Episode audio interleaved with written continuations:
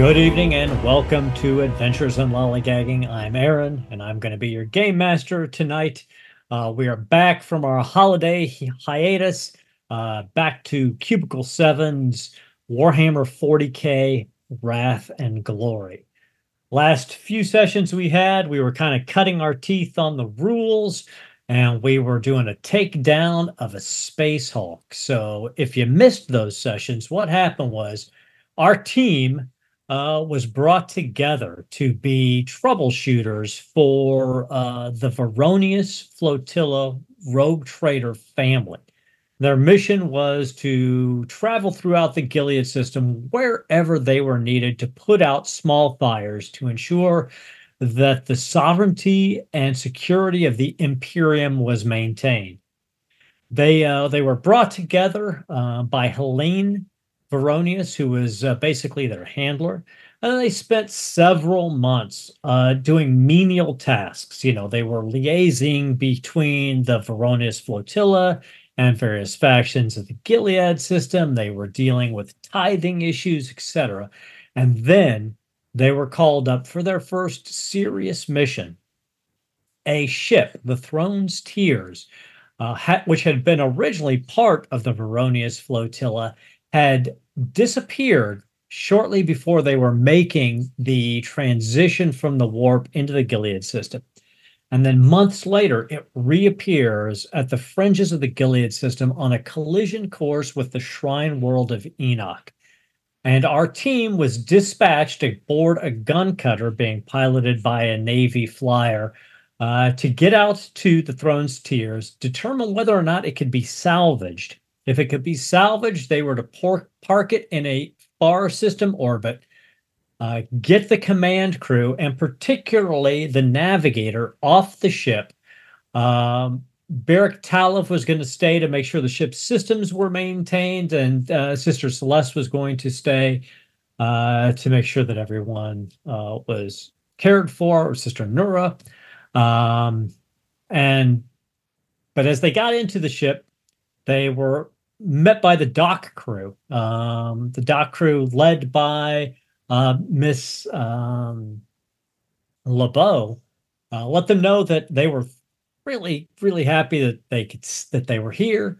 They had been cut off from the rest of the ship for hours, although you know months had passed since the ship disappeared.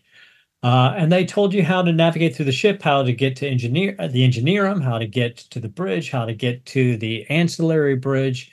They make their way deeper into the dormitory areas. They were also told that a sister hospitaler had been down here setting a broken leg and that she had taken the people who were off duty, who were showing signs of sickness, into the infirmary. They go to uh, liaise with this sister hospitaler uh, before they make their way deeper into the ship, only to find that she's been infected or infested with a with the plague rot of Nurgle. She had turned on them, that her chain or holy relic chain sword had been corrupted. There was a horrible fight. There were some serious injuries. They were able to defeat her. She was pulled into the warp by these Nurglings. Um, they fell back, they rested. Uh, then they made their way deeper into the ship. They got to the ancillary bridge where they found a Slaaneshi cultist who had been attempting to shut the Geller fields off around the ship, which is what caused the initial issue. They also found another inquisitorial interrogator who had stopped him. Um, they found out some information about the Slaaneshi cultists, that they were doing some investigations into some old inquisitorial files uh, by Ravenor and Eisenhorn into uh, the forbidden language of Enuncia and the, the cult of the Cognitae.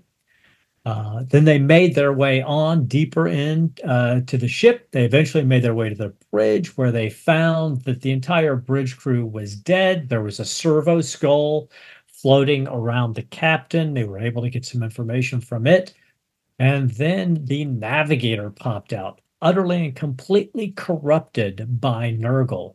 And the plan and the plot between these this Nurgle uh, infestation and the Slaaneshi cultists kind of came uh, gestalted into a better understanding. They had a, they were going to fly the throne's tears into Enoch. And as right as it breached the system's atmosphere, they were going to transition to the warp and blow the warp engines, creating a new warp gate, much like the Eye of Terror, uh, com- uh, an ability for demons to flood through the Gilead system unchecked.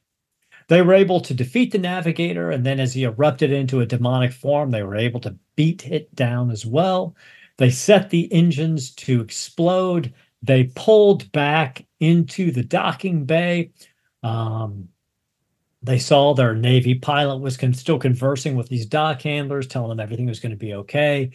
Uh, Gavious uh, Vintael, then, our uh, inquisitorial interrogator, made the decision, uh, invoked the inquisitorial uh, seal, and uh, condemned these people to death. Uh, the the crew boarded the gun cutter, fled. Uh, the ship exploded, and the Shrine World of Enoch was saved. And that is where we cut off last session. So about a week has passed, and we're going to get a little bit. Uh, we're going to have a couple of uh, vignettes, a couple of little cut scenes with some of some of the characters and uh, then we'll get the introduction of the rest of the characters. And then we're going to dive right into our new adventure. So, about a week has passed, and Gavious, it's been a quiet week for you. Um, you've been somewhat isolated. Uh, you're on uh, on the ship where you're uh, where you've got your uh, quarters is on the on the flagship of the Veronius fleet, and like I said, it's been about a week, and you you walk back into your quarters. And as you walk through the door, you're immediately suffocated.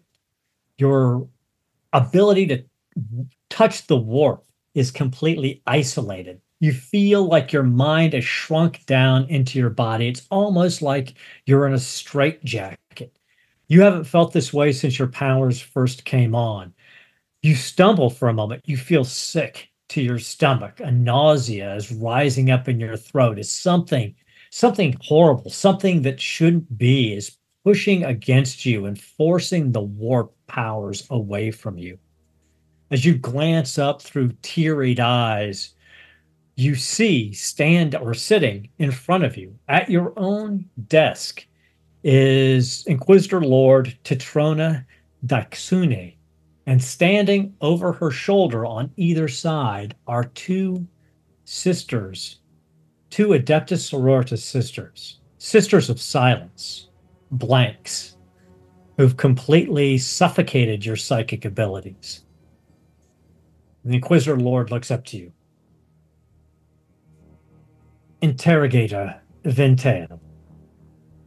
I thought it was time that we had a debriefing from your first significant mission. It's a bit of an extreme uh, welcoming. Thanks for uh, letting yourself into my room. I appreciate it.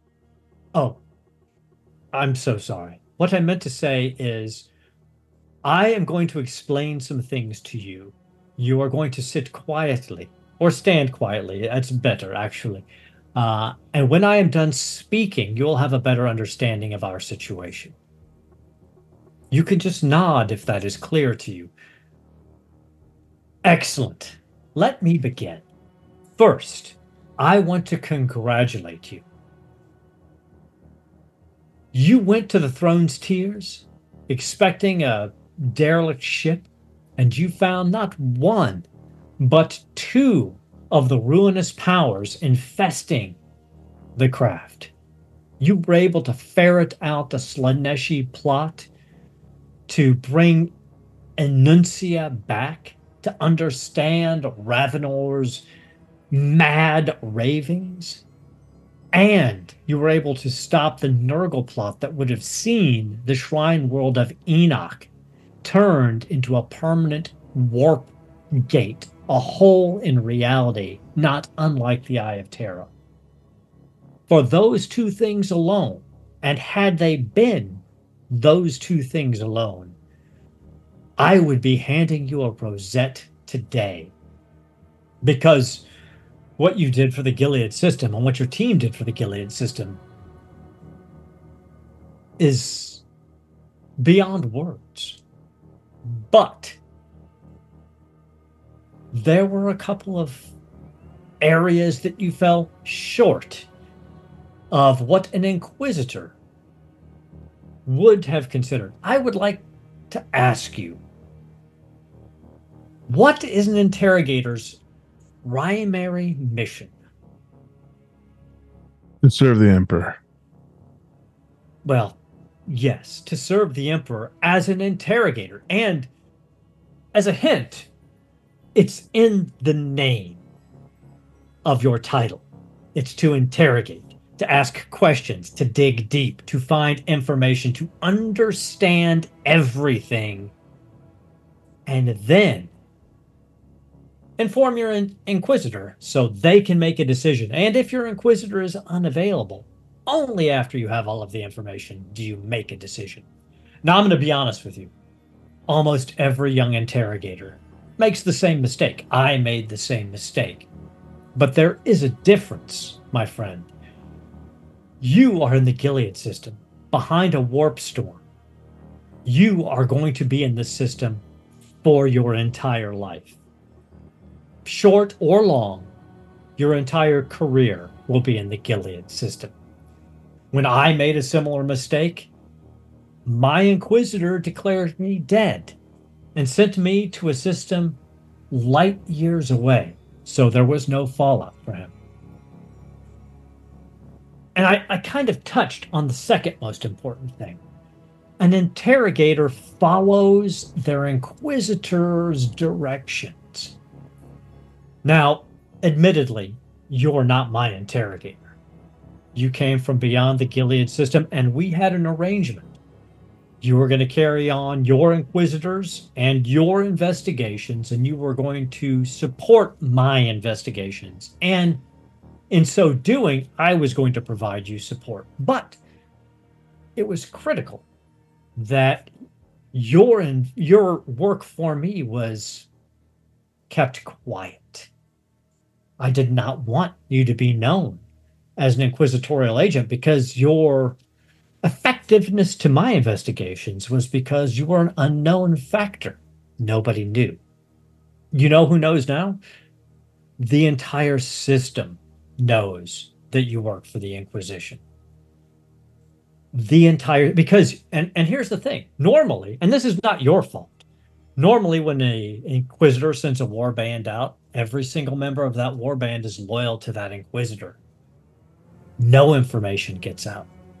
But you're not, you're part of a task force from a rogue trader, for God's sake. No one in your group is loyal to the Inquisition except for you. Perhaps the uh, the assassin, but the others are loyal to their own factions. But more critically, the Navy pilot is loyal to the Militar. So when he got back, within days, word of your order to execute those civilians passed through the gravediggers, the Navy. You are probably the single most well known and currently most hated individual in the system to the point where Colonel Patterson DeVries IV, the greatest hero of the Gravediggers, and and this is the this is the interesting part. Commissar General LeBeau, you may have caught the name there, LeBeau, the grandfather of the dockhand that you had executed, uh, came to my office, and they demanded that I sign a Diabolus order for you and have you immediately executed for heresy. I'm going to be honest with you. The Inquisition only functions when we've got support. And in this system, it's very limited. We've got the absolvers, we've got the gravediggers, we've got some Navy support. I almost signed that order just to maintain relationships with the gravediggers. The downside is that would have made the Inquisition look weak. So I told them that you're not my interrogator, but that your actions were in keeping with protecting the Gilead system. And and Colonel DeVries, he accepted that.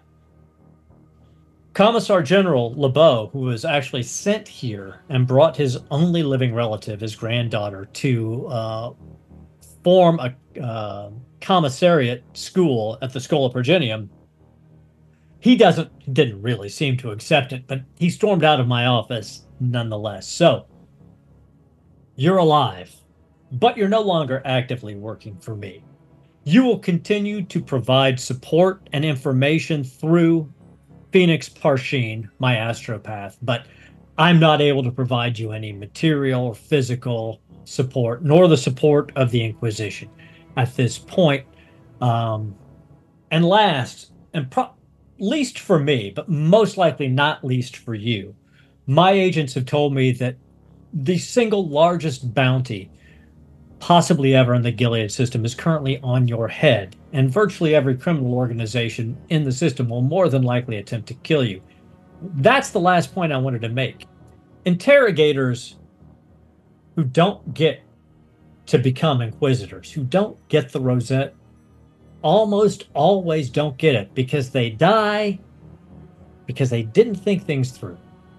So, in the future, gather all the information before you make decisions. Don't kill Commissar General's granddaughters, uh, and do everything in your power to stay alive long enough for everyone in the Gilead system to forget what happened. Good luck. Uh, you won't be physically seeing me ever again because I cannot be seen with you. But when Phoenix Parsheen uh, taps on you mentally, make sure you give him all of the information that you have about any missions that you are currently undertaking. If you choose not to do this, I will sign the Diabolus order and you will be executed. Have a wonderful evening. And with that, she gets up and walks out. And we cut. And now we are on the shrine world of Enoch. And we are in the office of the canoness Jean Jean Grace de Messi and before her eh, are Sister Celeste and Sister Nura. Dear sisters, thank you for taking your time to come to see me. I just, I want to tell you that I'm very proud of the work that you both did. You came from different areas, different regions, one of you with the flotilla, one of you here from the Gilead system, but together with the rest of your task force, you were able to uncover insidious plots that would have destroyed Enoch. But you were able to stop that. I know there was a cost. Everyone knows there was a cost. But you were willing to risk yourselves in the name of the Emperor to protect this world, and that will not be forgotten. But what I really want to tell you, and is much more troubling, is what you found on the throne's tears. Corruption within the sister hospitallers. A sister hospitaller should never be able to be corrupted by the forces of the plague lord. A minister and priest who is an advisor falling to Slaanesh it is up to the two of you. You must quietly and for us, the Order of the Sanctified Shield, investigate those Ministorum forces that traveled with the Veronius flotilla to determine how widespread the corruption is. If the Slaaneshi cult or if there's some Nurgle infestation that is plagued beyond the throne's tears, you must ferret it out. You too have proven that you are capable of working together and working against the ruinous powers in order to protect Enoch and the Order. So I lay this charge upon you. Regardless of what Veronius is having you do, keep your eyes open and your ears peeled. And any sign of corruption, any sign of heresy within the Ministorum, we must know The Gilead system cannot survive if the ecclesiarchy becomes tainted. Thank you, This is- sister. Quite distressing to us as well. We we take on this task. It was so wise of you to leave the corrupted chainsword behind. A relic. It breaks my heart to think of it being destroyed, but that relic, had it not been able to be cleansed or passed to less pious hands, that corruption would have rotted them through, and who knows how far and wide that nurgling plague would have spread. The plague father is insidious and he grinds away at us at the cellular level. It had done enough damage. Hmm.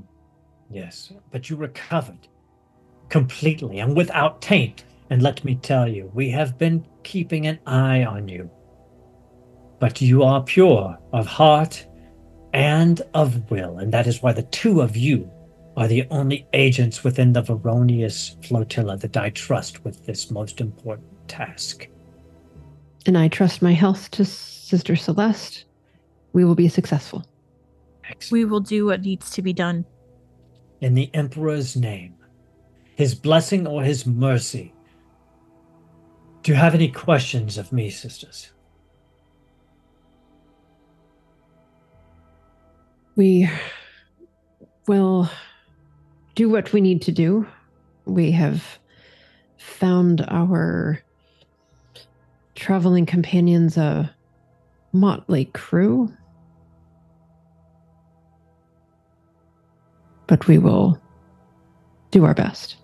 And at that, Melissa, why don't you tell us a little bit about Sister Nura as she's sitting there with the canoness? Yeah, so she is uh pretty straightforward sister battle. She is as always fully sort of decked out in all of her gear. She keeps close to her um kind of within her um belt pocket. She kind of keeps her her notes of all of the kind of lessons that she has been taught along the way and I'm sure there's something from this talk today that she will write down and refer to uh, later. Um, and her objective uh, for this particular session is to fill your lungs with a bolstering hymn in a time of stress. Wonderful.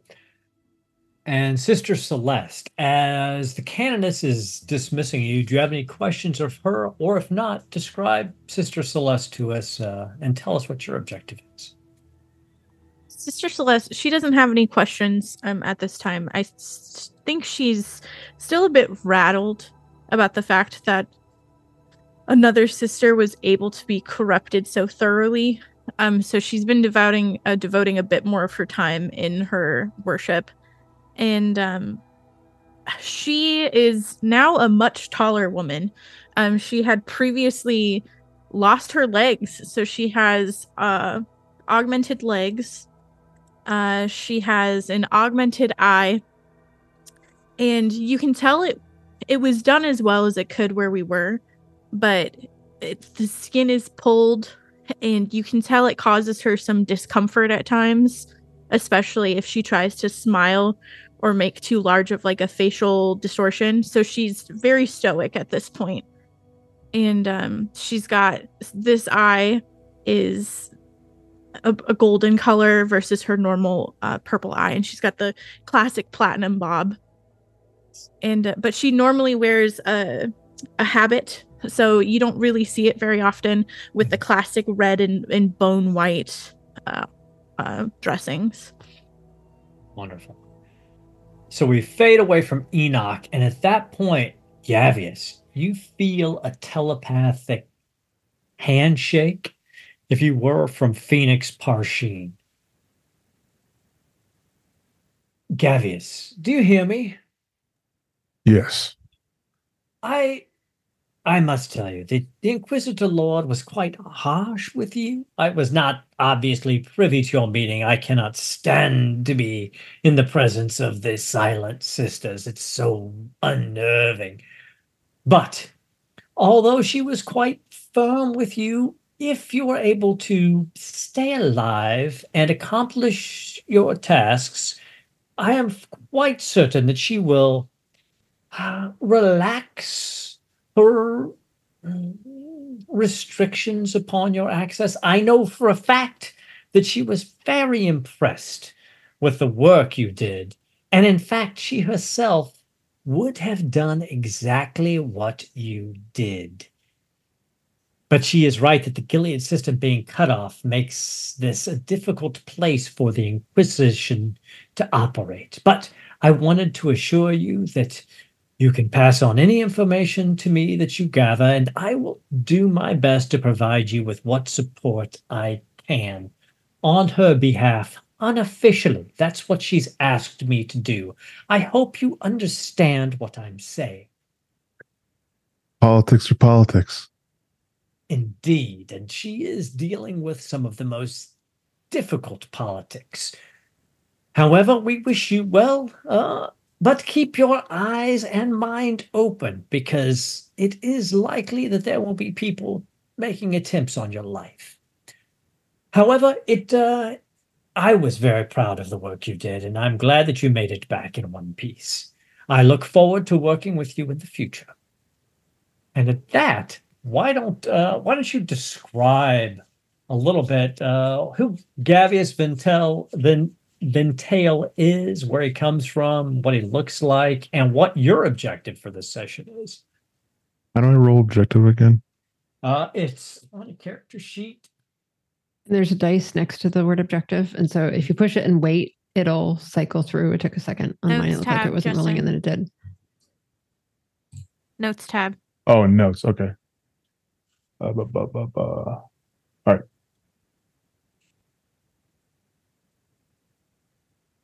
Okay. Um.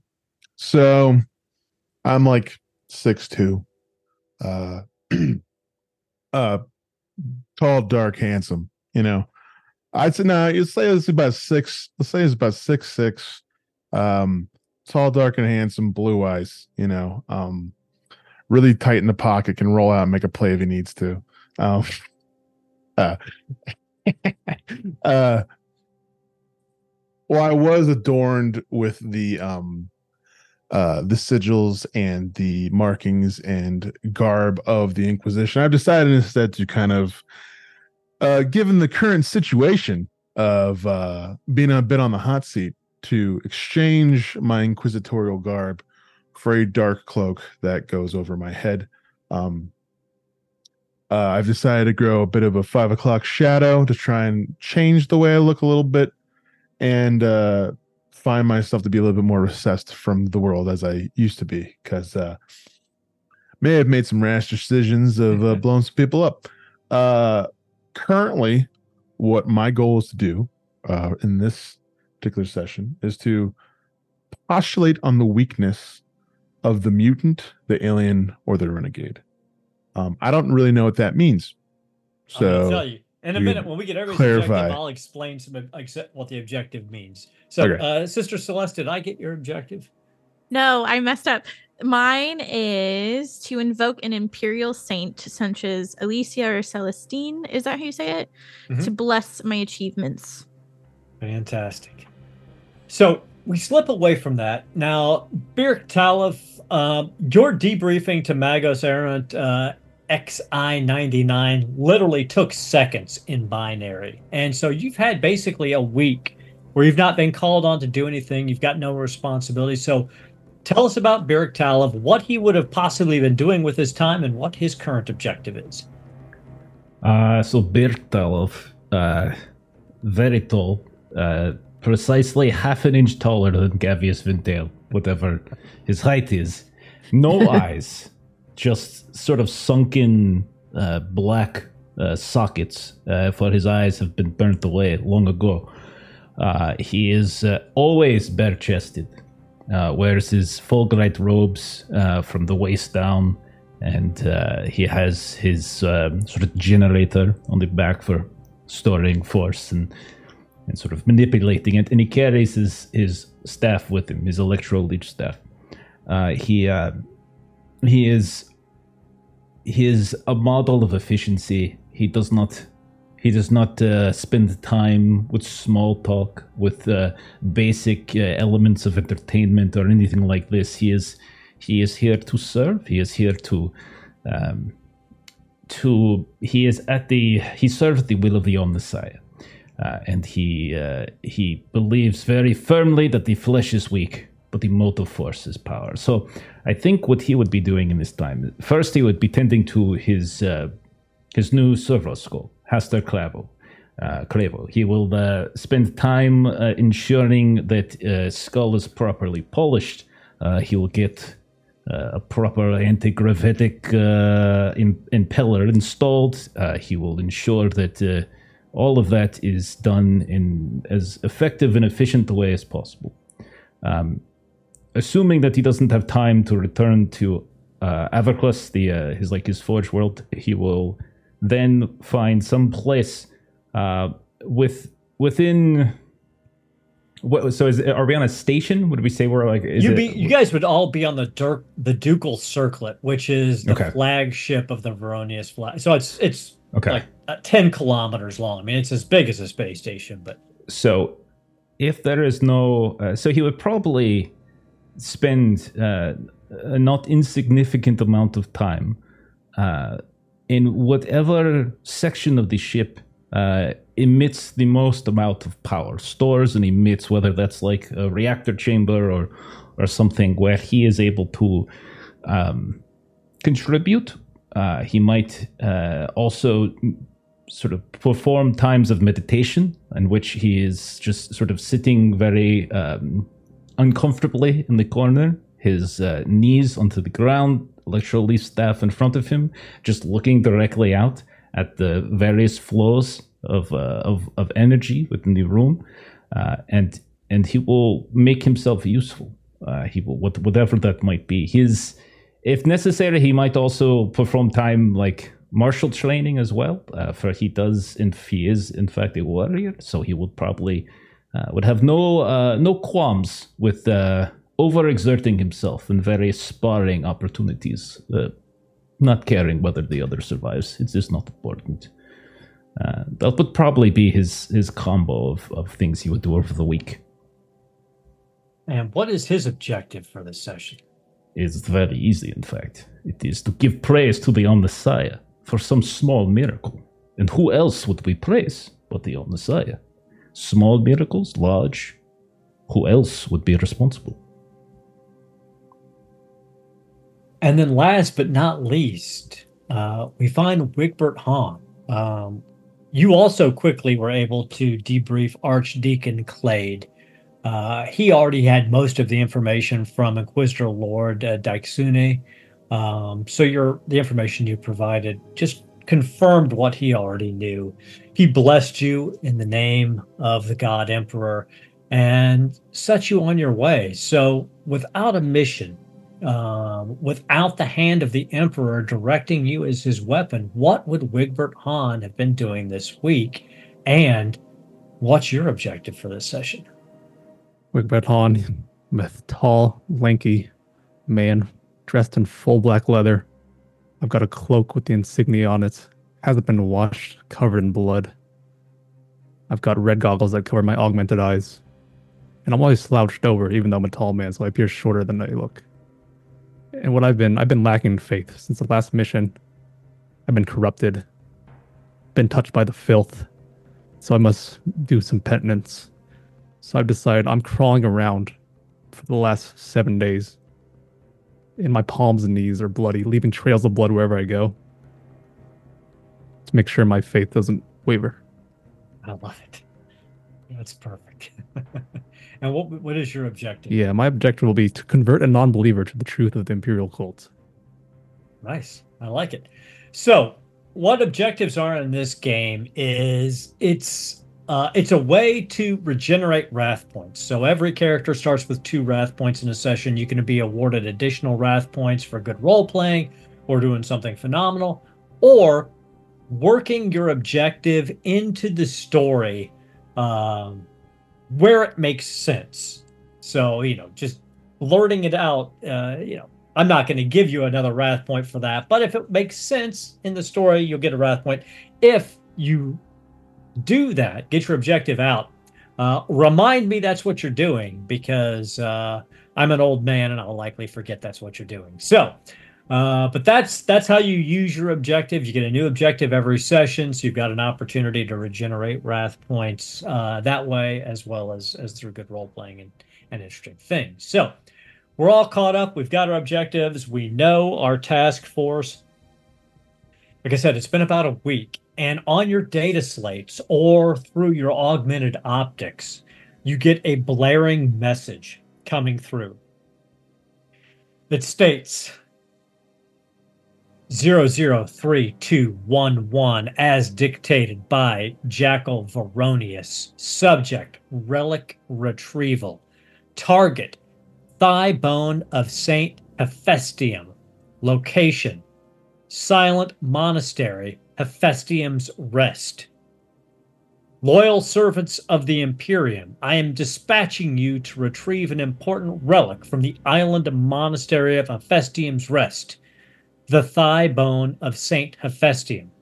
It was sharpened into a blade and used to banish a foul corruption of chaos that threatened the Imperium centuries ago. Since the thigh bone's use as a weapon against the vile entities of the warp, it has been entrusted to the care of a group of monks devoted to protecting what few trappings remain of, Saint, of Saint Hephaestium in the monastery on Enoch. Artifacts of this kind are, at the very least, inspirational, inspirational on the field of battle, which is enough of a reason to send a team such as yourselves to requisition one. However, this is only part of your mission. We have reason to believe a traitor of the arch enemy has infiltrated the monastery and is seeking to purloin its vital produce. Whilst your task to retrieve the relic is no mere cover, if you only achieve one thing in your mission, let it be this discover that traitor and destroy them. I traveled to the monastery once in my younger years, having walked up the winding staircase to reach the brooding structure at the highest point of the unnamed island that it rests on. Thousands of pilgrims have made similar journeys in the past several centuries, but in recent months, the monastery's attendant monks have gone entirely silent. Compounding this sudden lack of communication, retrieved passenger manifests indicate that the few pilgrims traveling to the monastery in these trying times have failed to return. I've arranged transport to the monastery's island through a local naval transport barge operated by one ship mistress Amsel. Once you reach the island, head up to the monastery, destroy the traitor, secure the thigh bone by any means necessary. I suspect the lack of communication from the residing monks means some foulness has taken root on the island. Speak with the ship mistress to learn what you can during your journey, but otherwise focus on returning the relic intact. Courage is the Emperor's gift. Repay him with victory. And the message ends. Um, then you get a quick quick ping that says there is a gun cutter that is ready for you in the docking bay to take you to Enoch. You've got a little bit of time if you want to do anything before you leave. Just let me let me know. Uh, were you gonna explain my thing? Oh yeah, your your thing. So basically, your what yours was to denounce the alien, the Xenos, or the mutant, right? To postulate Okay. on the weakness of the mutant, the alien, or the renegade. So in conversation with any imperial forces, anything, um, particularly ones that have dealt with or been engaged with Xenos, mutants, heretics, etc., your uh, objective would be to explain to them how weak that Xenos or that heretic is in the face of the greater strength of the Emperor of mankind and the Imperium, and that how these people have to be strong in their devotion to the Emperor, and in that strength, no heretic, no Xenos, or no mutant could possibly stand against the glory of the Emperor. Okay. That kind of thing. All right. What does mutant mean? Mutant is I'm anybody joking. who I'm joking. I'm joking. you're killing me. So uh, yeah, I mean, I think um, Sister Nura would, you know, sort of do one last prayer um, and make haste for this gun cutter. okay. Can we do like a montage of us like getting our knives in places and Oh, like absolutely. praying? I mean, Okay. in Like our old 80s mind's montage. eyes, we see, you know, in slow motion, all of you guys gearing up and then slowly walking towards the gun cutter and getting on it. Nobody taking a shot at at Gavious yet, at least not on the ducal circlet. And uh, a Zack Snyder esque slow mo from the background. absolutely, okay. absolutely. All right. Okay. All right. So, so I just want to make sure we're doing. Maybe a little bit of woo as well. You get some wind blowing through your coats, blowing up in the, The back. sexy Some- leg as you're pull like sneakily hiding a Yep. knife Some- on your thigh. I have a stiletto. Inexplicably, some some mechanical birds flying in The front of you, augmetic something like leg. that. Yeah, Celeste's metal thigh. just popping out there. Plus, you're shining like you're a off of it. nun too. Like the whole combo is hilarious. It's A sexy nun, Jeff. Wow, there goes my You hero had plays in the background. legs. You don't need to do any more. I'm good. So, So we we we see everybody getting on the gun cutter, uh, and then we transition, and uh, we we we slide past the trip to Enoch. We slide past landing at the port, and we find ourselves. The scene opens back up, and you find that the taste of the salt is heavy in the air, punctuated by a heavy whir of the engine sounds coming from the back of a 10 meter long boat. Coughing bangs from the engine come as frequently as the freak waves across the lake, both producing similar jarring sounds. You see an island rising in the distance, its gray stone form capped with a darker stone structure set against an overcast sky. A raven haired woman, garbed in a set of well worn navy blue naval fatigues, stands at the vessel's fore, looking out towards the island. She pulls out a small brass telescope lens and peers through it before offering it to each of you for a look. She points to the dark stone structure. There is Hephaestus's, Hephaestium's rest. The monastery is the crown on that dreary little island. It's not too much longer before we reach it. I'll bring us into the docks, but I'm going to leave all the climbing up to the monastery in your capable hands. After all, I'm Navy. Uh, I'm not Army, so it's going to be up to you. I'm definitely not heading up to that damned place. Is this the ship mistress? Yep. Strip ship mistress Amsel. Amsel. She looks like she's in her early 40s. Um, the way she pilots this boat, you get the impression that she's been doing this run for quite a while, and that she knows the belt the, the boat very well. I Uh, must ask, have you noticed differences in the number of times you've made this run or any other such changes of the sort? Sister, and it's a blessing to have two sisters on my boat. I I can't tell you. I mean, Enoch is a shrine world and I've dealt with a lot of Ministorum, but I I don't often get sisters. The Adeptus Sororitas on my boat, that's an honor. But uh no, it I'm is an gonna you, honor. Glad that you noticed. the Emperor protects, and, and obviously you're his protection given life. So thank you. Uh, I very much appreciate the two of you. She looks over at Gavious. I can't say the same for all your company, but but, but sisters are always welcome on my boat. Uh, but yes, back to your question. Um, the monks going silent and the pilgrims disappearing all started about the same time. It was uh, there was this crazy celestial event. It's like the skies opened up and caught on fire. Um, other ships that ply the area, they, they noted seeing the strange lights in the sky too around Hephaestium's rest, but uh, nobody knows exactly what happened. But that's about the time that the monks went quiet and, and the pilgrims stopped coming back. I haven't put in dock there for quite a while. Nobody's gone out for weeks, which is odd in of itself. I mean, they're fairly self-sufficient, but they need supplies like everybody else. Does the celestial event um coincide with the um ship disappearing? That the Hulk that we No, no, Um, this would have happened a couple of weeks before, um, Okay. before the Space Hulk came into the system. Uh, does anybody want to take a look through her telescope as you're approaching? uh sure, that'd be cool. Sure. Give me a give me an awareness test, awareness intelligence test. Is there a role that I could do with this sort of celestial event if this is some event that occurs, has occurred before, is in stories or anything like that? Sure, you could do like a, a history check.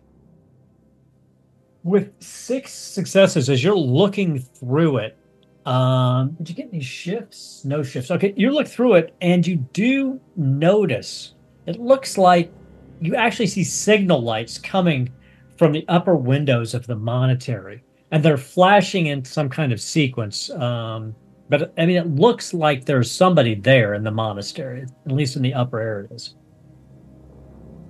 Um, can we try and uh figure out what that sequence is? Like translate it?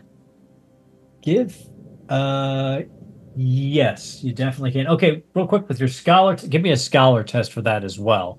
Um with your scholar test three successes, um I would say that you historically speaking and in the system it doesn't relate to any other event that that comes to mind I see. um, as far as celestial events. You just it doesn't really click with anything.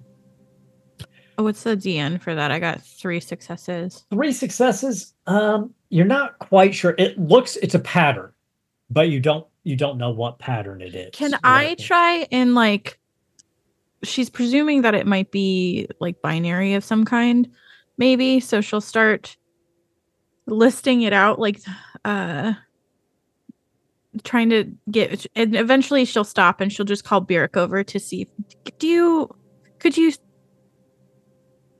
could you help me translate this?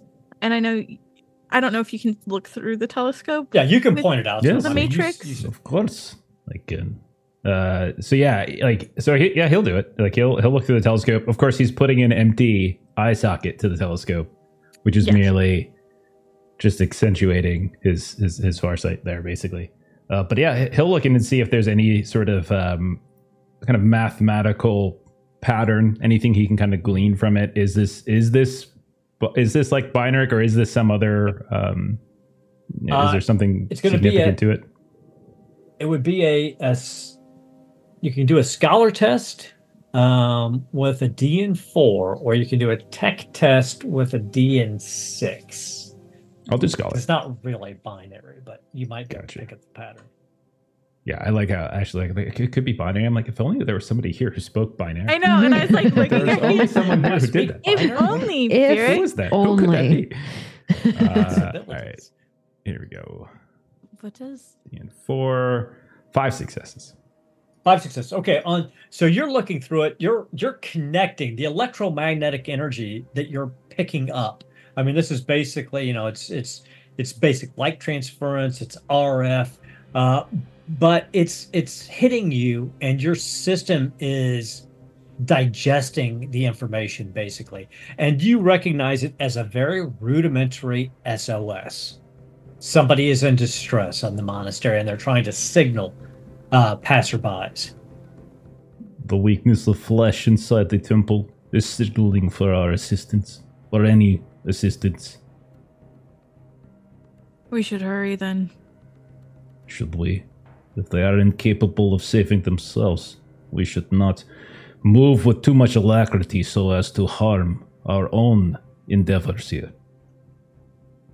Their rescue we- is not our primary nor secondary task. But the thigh bone could potentially be. It is not the thing Okay. that is signaling us. It could be being used to threaten the person who is signaling us. We should go. You say, sisters. And he'll like step away from the telescope at that point. And Shipmaster Amsel looks around. Now she's e- even a little bit more disturbed, but she, she turns to the sister. She's like, "The monks, the monks are good people. They're they're doing the the emperor's work out there. So if there's anything you can do for, regardless of anything else, I'm sure Yes. the emperor would appreciate it." If there's someone in their midst, we will leave them back to the work that they are there to do. Bless you, sister. In the Emperor's name. I shall Um, be his mercy. And Celeste nods and just briskly steps towards the doors. Okay, so uh, the boat continues to come in. Um, is there anything else you want to ask or any other information you want before you get to the docks? Mistress Amsel, Yes, sir. down here. Yes. I've not often had someone on my. Are, are you seasick, sir? No, not quite. I'm just wondering, uh, we're the only people you've transported. In the last several weeks, yes. Ah, Uh, I used to take pilgrims quite a bit, or supplies to the monks quite a bit, but for the last several weeks, there haven't been any pilgrims going to or from the monastery, and I haven't. They've not put in a request for supplies. do you remember the last people you've transported? Uh, v- vaguely, there were three pilgrims that that went out, and a young, uh, an acolyte that was going to be an aspirant to to the monks at Hephaestium's Rest. Very well. Do you have a log? Do you have any names? Uh, no, I the back at the dock master would have would have a log. I, I don't carry one up for transport. Thank you, thank you. Long's got a good idea. I like it. So, a lone dock, visibly worn uh, ceramite, juts from a circular section uh, of open sand under a soaring dark gray cliff. The ship comes alongside, and Sister Amsel hops off in a fluid motion, and she takes a weathered rope from the ship and she ties ties the ship off. She looks back at you, at the sisters. She goes, "Sisters, um, this is as far as I can take you. You'll need to head up those stairs to reach the monastery. I'm gonna. I'll stay tied up here at the dock uh, for when you come back. yes, yes, you will. And as you as you get off, you smell rotting seafood mingling with salty sea air and uh, and other refuse. And you see quite a few like heaped up at the base of the dock, right there where the where the where the land and the sea meets. There's a, a mound about two feet tall mound of mangled and disfigured fish corpses. Um, just deposited haphazardly all about the side near the lapping water. I'll lunge towards them and start snacking. Okay. Um, you pick them up, uh, and they've been shredded. They've been horribly, horribly shredded, but you can definitely take a bite um, out of one of them. I, I think I would like. Uh, what do I want here? Uh, I think I want a a toughness test. Just straight toughness. Difficulty three. Five success. Five I can trip as successes. well. Okay, so you swallow down this these fish guts and small fish bones and gelatin fish eyes that are starting to rot, squelch in your teeth. They slide down your gullet, and your stomach rolls and roils for a moment. But then you let out this acidic belch, and your gut settles uh, as you basically stand in this pile of rotting fish corpses. I put a hand up, offering to the others. Uh, thank you, You Big Bird. Need no, not thank you. share. Not for me. Um, so you see the uh, the stairs winding up the side of the of the there's stone stairways cut into the sides of these cliffs. They're very steep. The stairs themselves are of different depths and heights, so it's not an easy walk under the best of circumstances because you constantly have to pay attention to where you're putting your feet uh, so you don't trip over the stairs themselves. There are no banisters or anything. These are stairs just cut right into the cliffside. So a fall could be quite painful. Uh, I think Byrrc will be standing at the base of them, waiting um, impatiently uh, at this about this fi- this random excursion for fish sticks or something. Uh, uh, but he'll be peering up the stairs to see uh, what what he can see above, and he's also specifically looking to see if there's any signs of like. Um, I know you said they're carved into like a cliff or they're carved into to earth. Is there any signs of like electrical circuitry anywhere? Any sort of suggestions of like like any kind of machinery, even if it's just lights or defenses, anything like that, kind of moving up? Okay, First, give me a uh, awareness test. Difficulty six. Oh dear, dear God. Uh, Dear okay, God, indeed. dear on the sire. So if I pass this, then I can praise him for a small miracle of me passing this. That is true. Because your awareness is pretty low. All right, there we go. Uh, that's only four successes, unfortunately. So that's going to be a fail. So as you're staring up there, you see shadows up near the top. And for a second, it looks like somebody's up there, but you don't get a clear look. Um, now just give me a difficulty three tech test. Okay. Uh, that's more like. Actually, my awareness isn't really that bad. Now that I look at it. Uh, three successes. I did get Okay. three. Um, you sense no electrical currents um, in the immediate area. You sense faint pulsing coming Okay. from the monastery, but nothing on the hillside or the cliffside. In fact, the only source of electrical power, elect- any energy Yeah. along the electromagnetic spectrum that you feel is coming from the monastery. Okay. Um, with that, he'll keep the second part of that internalized because they don't care. Uh, but the first thing he'll say, movement. If you are done, I believe there might have been movement at the top of the steps. Let us go. Quickly now. And All right. Nura will ascend.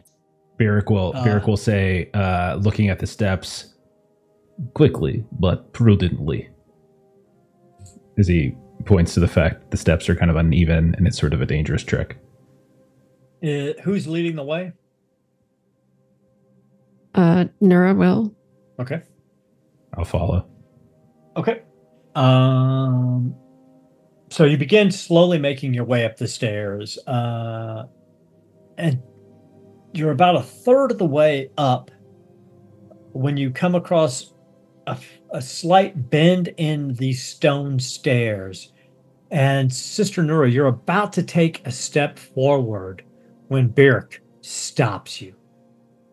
Byrrc's passive awareness is great enough that you see right at the foot level, extending across these stairs, is an almost invisible wire going from either side of the stairs. Why You do you feel- lay hands on me? I'm going upward. you just you just feel like a little sense of like static electricity too, like that little jolt that you get when you touch other people, and he just grabs you by the like, kind of by the shoulder and he pulls you back. what? look down where you set your feet and he will kind of track it with uh he'll like use his electro leaf staff almost as like a pointer as he's just sort of pointing in the direction of what he Oh. what she was about to trigger And as you as you trace that. the line across, you find that either sides of the stairs, kind of camouflaged, are two improvised explosive devices that, had they been tripped, would have probably blown all of you off the stairs. Oh, well, if you hadn't caught me, I might have just uh, gotten legs like Sister Celeste. now Byrrc regrets his actions Um, can can Byrrc uh see to trying to disable them uh to make Give sure me they a don't tech test. okay difficulty on this Uh, difficulty three. Three. Okay. All right. Uh, six this time, but I did get a. Oh, I got a wrath critical. That's a good thing. Sorry. Yep, yep, yep. So one Nice. point into the glory. Um, with the wrath critical, you're able to disable both sides very quickly, very quietly, um, and intactly, so that uh, neither one of the devices were were disturbed. Okay. Um, and like I said, you're about a third of the way up the stairs. And you hear Roll. over the Voxcaster, uh, Shipmaster Amsel. Uh, I saw that you uh, stopped in the stairs. Is everything all right? There was a trap, but Byrrc took care of it. Trap. I also saw somebody at the top of the stairs. Looked like he was watching. Listen, um, I'm gonna pull off the dock. I got to keep the ship intact. I'm gonna stay within Voxcaster range. When you're coming down, you Vox me, and I'll come back in and pick you up. You best be here when you are needed. I will be right off the coast. Just look down off the island, and I'll be sitting here until you come down, or until two days have passed and I assume you're dead. You can always contact me on the. Vox. Just contact me on the Vox if you're running behind time. Let me know what's going on. There's plenty of range with your, with my Voxcaster on the boat here. That work for you, sister? I gotta protect the boat. It's Davy property. Given that the boat is our way out of here safely, your interests align with ours. Indeed, they do, sister. And I would not leave two sisters of the Adeptus Sororitas behind. Uh, you just keep in contact with me over the Vox uh, when you can, and uh, I'll be here for you when you need to when you need a pick up.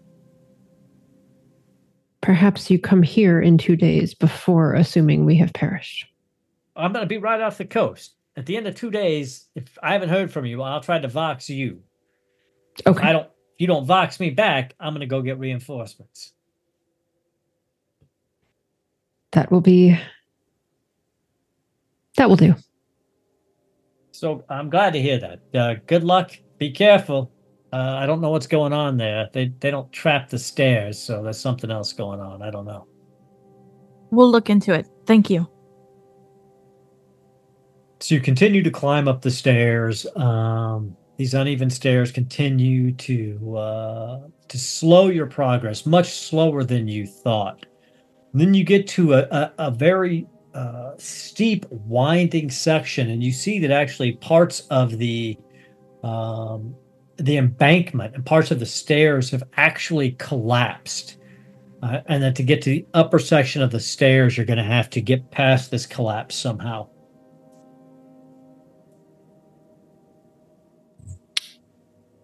You can do an athletics test to get past it. You can try to dig it out. You can do a strength test to just barrel through it. What, whatever you think is. Being at the front, uh, Nura would try athletics first. This is something she is good at. Just a difficulty four.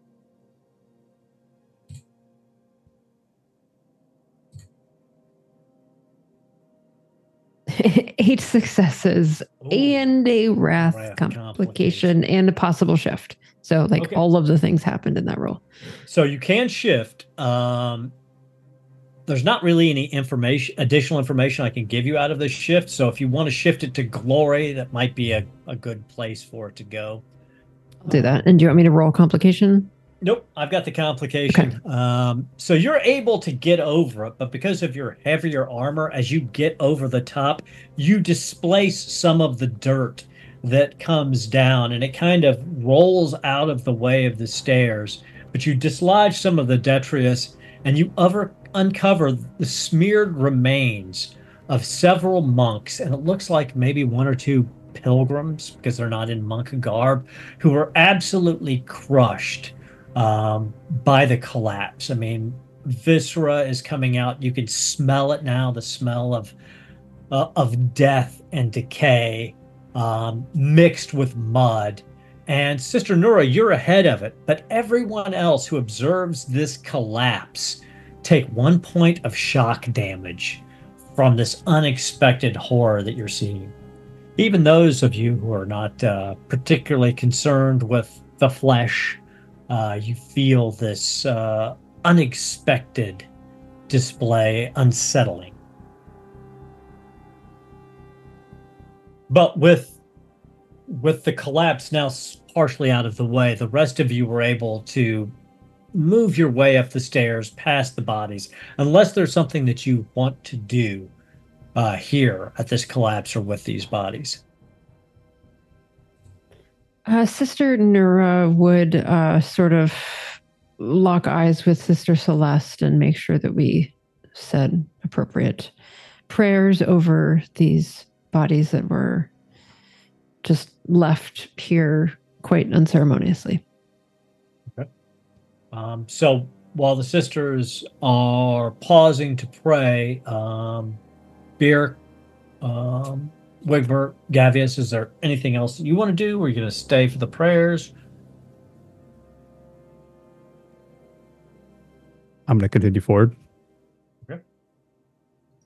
Could I, could I like look, investigate deeper as to what have what may have occurred here with these uh crush rights? Obviously, something stepped on them, but like let's just like, kind of see what's going on. Give me a. Uh, you can give me an investigation check, uh, difficulty three, um, or an awareness test, or survival test, difficulty four. They'll give you Mhm. different information, but the investigation test will give you more information.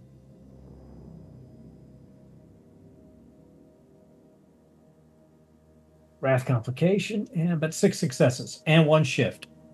Okay, um, so with the shift, I'll give you some additional information. Uh, go ahead and roll your wrath complication. Let's just see what comes up.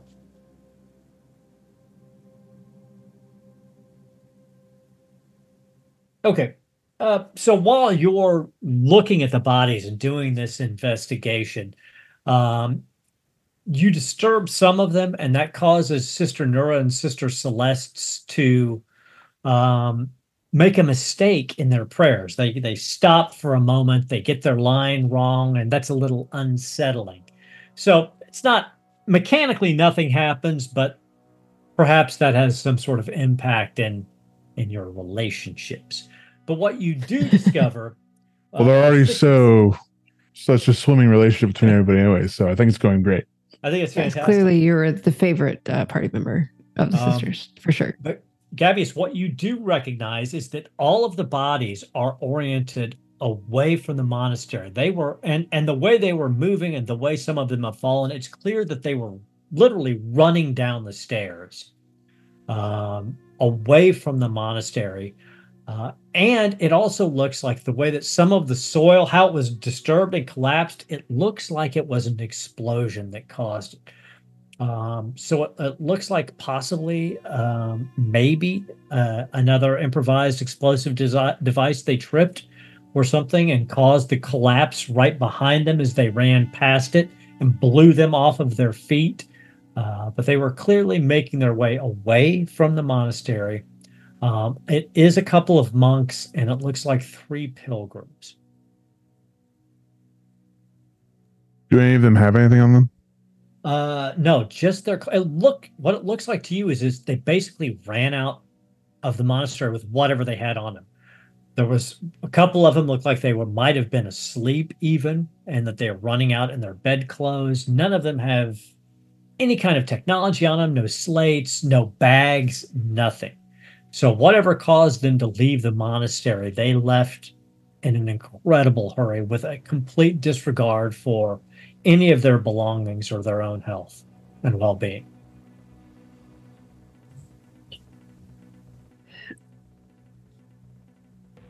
Do we think Have you found anything you deemed it necessary to disturb our prayers? I certainly hope you've discovered something important.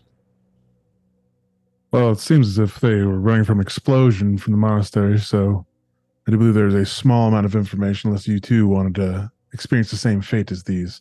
Uh, let's make sure we keep our eyes peeled for any further traps ahead. Uh, seems like they were running quite quickly from a threat that we are currently unaware of. Someone has taken the time to lay the trap that we passed on the way up and lay this trap that these unfortunate souls did not notice in their haste. Let's proceed with caution. Do we think perhaps this SOS that we're investigating is perhaps a trap? I mean, undoubtedly it is, but it is probably within our best interest to s- finish through with this investigation and then further our venture into the island.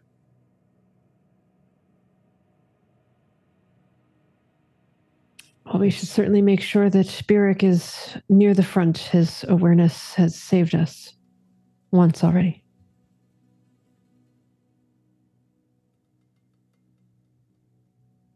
And so we continue our way up the stairs. Um, it takes about another hour to wind up around the stairs, but you don't discover any other traps or any other uh, deadfalls or anything else that uh, inhibits your progress. As you come up the last rise, uh, you see a a dark stoned Gothic monastery, a cathedral in the middle, wings coming off of either side, heavy stone work and you're approaching the the entryway uh, to Hephaestium's Rest. You don't see any activity outside of the monastery um, at all. Somebody give me a uh, an awareness test. You all can if you want. Wigbert, you were out front. You want to do it? Yeah, I can do it. Okay.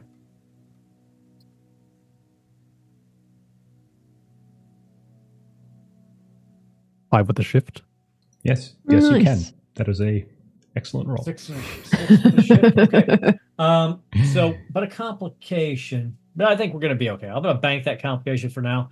I'm going to assume you're shifting to glory right now because I don't really have any additional information Okay, to give you. So you're, you're up to four glory at the moment.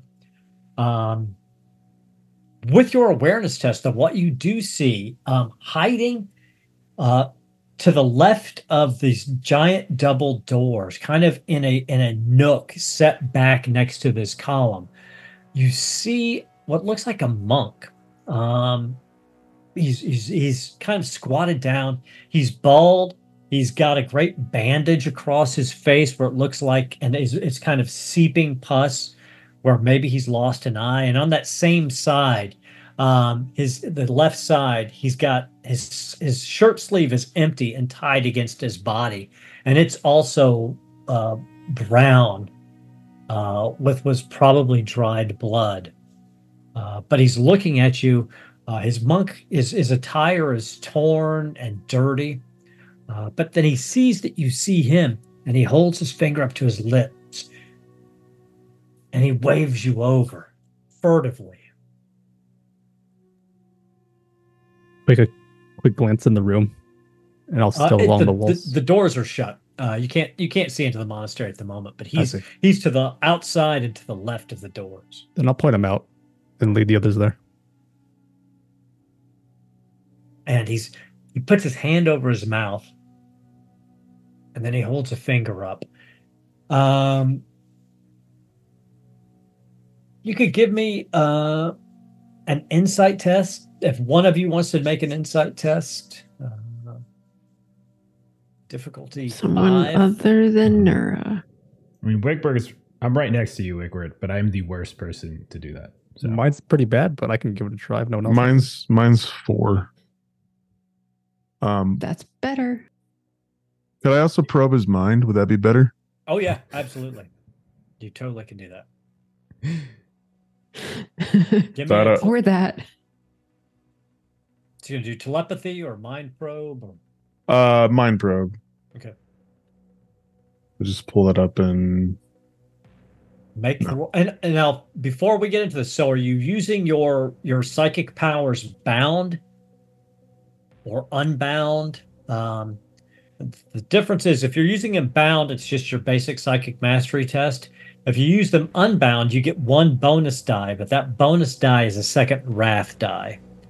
And then you could use them uh, completely unrestricted, which means you get to add a bunch of wrath die if you want. But remember, If you roll a one on a wrath die, you get a peril of the warp.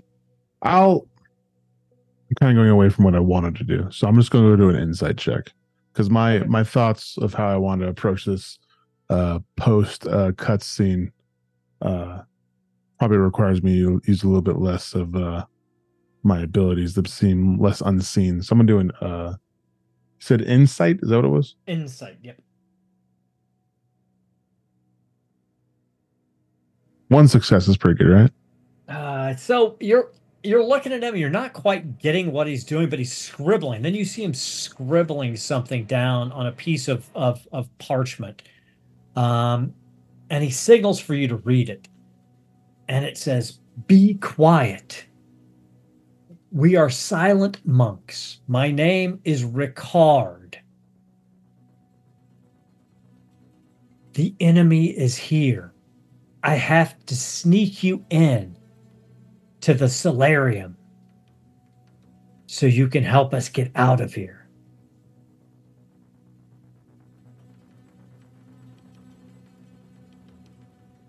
Did you ask him any questions or anything? And he's, I mean, he's like, he's hunched down. He's con- he's nervous. His his eyes are shi- or his single eye is shifting around. The pus is leaking out from his from the under the cloth of his where his other eye used to be. He's clearly on the ragged edge. What has happened here? He s- scribbles furiously. We don't have time. We have to get inside. We have to get safe. Man, I really want to probe this guy's mind, but I don't want to use my psychic abilities. You can't. I mean, you have them, so you know. I just worry about bringing uh, attention, even though it seems like everyone already knows me. Yeah, I'll probe this guy's mind. Okay. Give me a psychic mastery test. Uh, blah, blah, blah, psychic mastery. Doing bound or unbound? Just bound. Okay. Lots of failures. Looks like I didn't win. Three successes, eight failures, but no uh no shifts, no wrath. So let's talk about mind probing. If that's a fail, by the way, you can always use. We have some glory built up, by the way. It says approved. Does that mean it's a success? you might not have set a difficulty before you. Yeah, rolled. the difficulty default, was set it to three. but that doesn't Three would be mean that's what Aaron acceptable was for this for this for this monk. It's a stand it's your standard difficulty. This guy is rattled, so he would not it's an opposed test, and he's in no shape to really oppose your uh mind probe.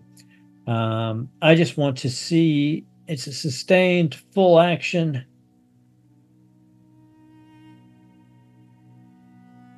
So you may ask him one question for every turn you sustain the power.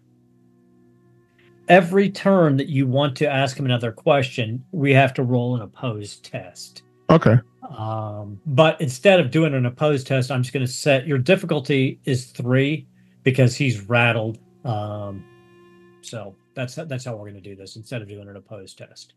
So my question the same, like, what's happened here? uh, in his mind, you see his eye, his one eye get wide for a second, and then uh, we were invaded. The The monastery has fallen. Uh, so next question. Is that roll again? Yep. Six successes. Six successes. But Wow. time to roll on the peril of the warp. And a, sh- and a possible shift.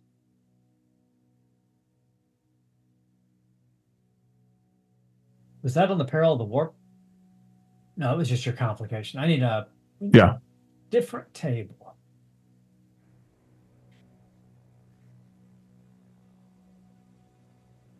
If you go into Meanwhile, we're all just sort of standing around looking at each other like, uh, well, you see what are the we temperature. doing? the temperature drops around him as he uses his powers, and a little bit of hoarfrost forms uh, on his face and on the face of the monk. So you guys recognize that he is actually uh, using some kind of power. If you go into uh, the table section, um, it's the it's the one next to the open book and before the playing cards, and go Hmm. down to the core tables. Yeah. Uh, you can go to the peril of the warp table and roll on that one. So just hit the dice.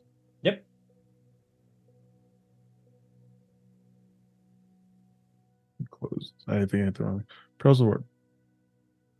Okay. Roll button Uh, at the very bottom. Oh, okay. I don't know. It's at the bottom. Okay, Tears of the Martyr. All the painting statues are.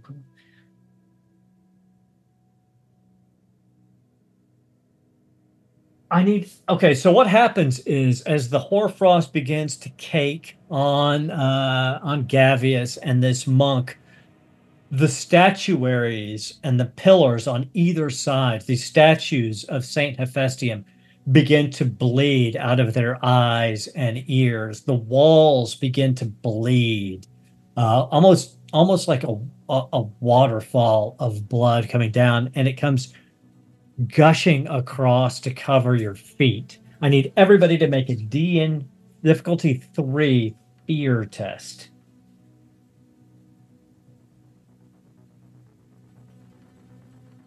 Was this for conv- uh, conviction or resolve? Yep, uh, resolve. You roll against resolve.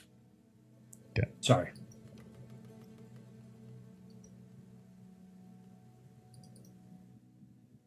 Guys, I'm really Mhm. proud of myself. I'm not afraid. Where's Look result at of it again? you. Nura, on the other hand, is afraid. Where's Uh, result? combat tab. Is it fear? Uh, You yeah, said. com- uh, yeah, so it's a re- it's your if you go into your combat tab, roll Yeah, got it. Can I? I forgot. Can we use glory for an additional dice or no?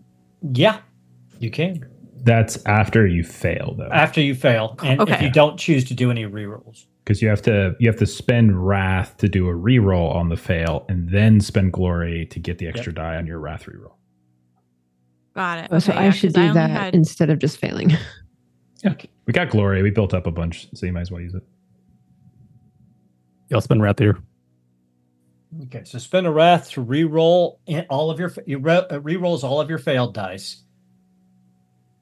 Got me a pass. All right.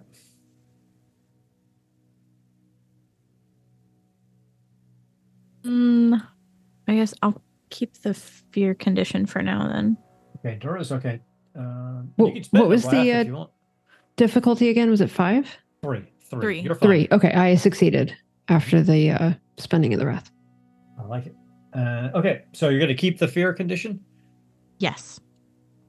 So you're all disturbed by this display. Um, but Sister Celeste, after having dealt with this corrupted sister, um, the, the Nurgle infection, seeing this blood pool up under your boots, uh, it, it almost immediately takes you back to that moment on the thrones on the on on the throne's tears, and you you feel that same level of horror at seeing that corruption, seeing this building literally weep the blood of Saint Hephaestium is what you're assuming.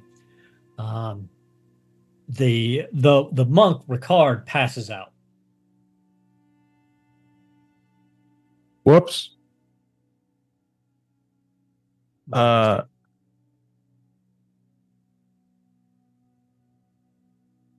Did you gather information before having this poor man uh, slumber? um, someone is here. We need to be prepared for us when we enter this monastery that we will experience some type of friction, to say the least. Um, I was unable to. Someone is here. That is the investigative wisdom that was provided that the traps and the explosions did not cue us in that this was already a stark possibility. You know, you take your shots and you hope that you get yourself a home run, but unfortunately, I wasn't able to uh, find it out before he passed out. I tried my best. Most unfortunate. Your best was uh, insufficient. And Sister Nura will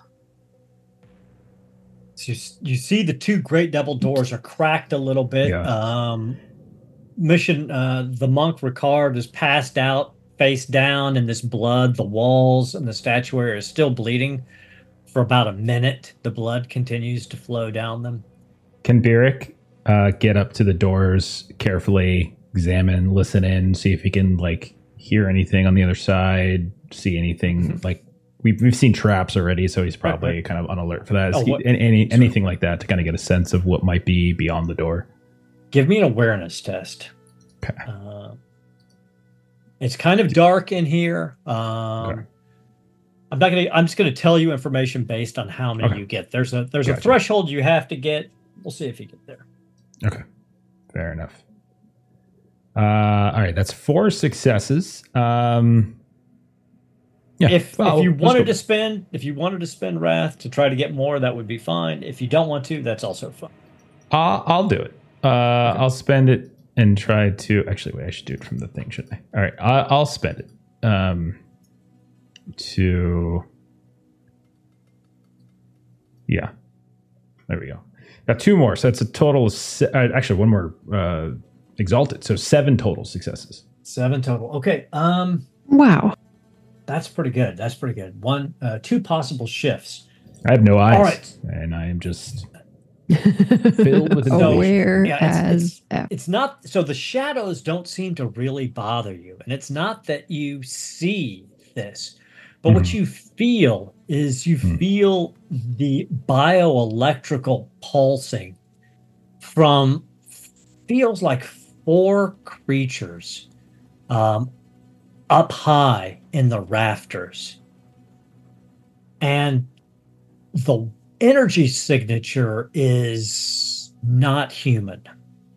And with you got the two shifts, if you want if you if you want to shift some of that, if you want to shift that to glory, you can, or if you want me to give you more information, I will give you more information. Can I split it? Do one for each? maybe? Absolutely.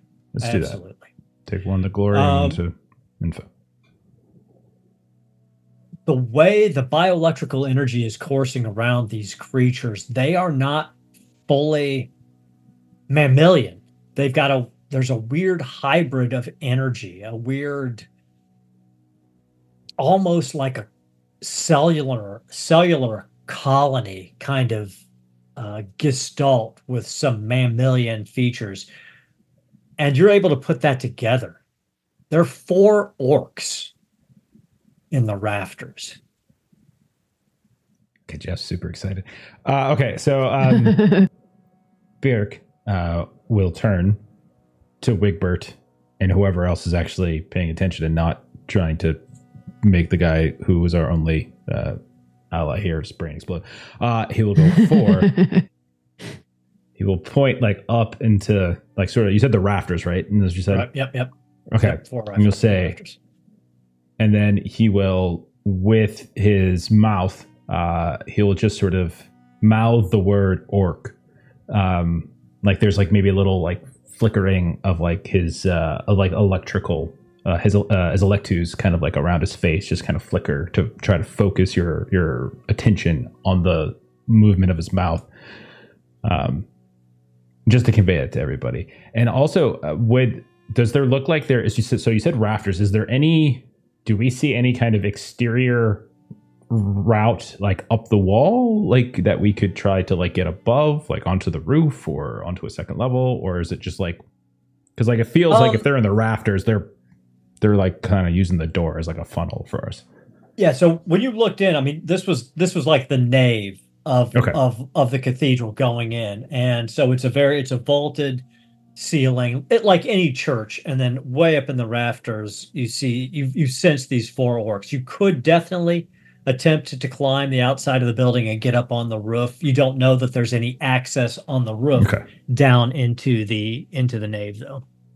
Would Sister Nura or Celeste know where the solarium is located since we've been to monasteries prior? Like, Give is this like a similar layout? Mhm. Give me a uh, give me a a scholar test. Uh, and for you, since you're both sisters, uh, it's just going to be a difficulty two.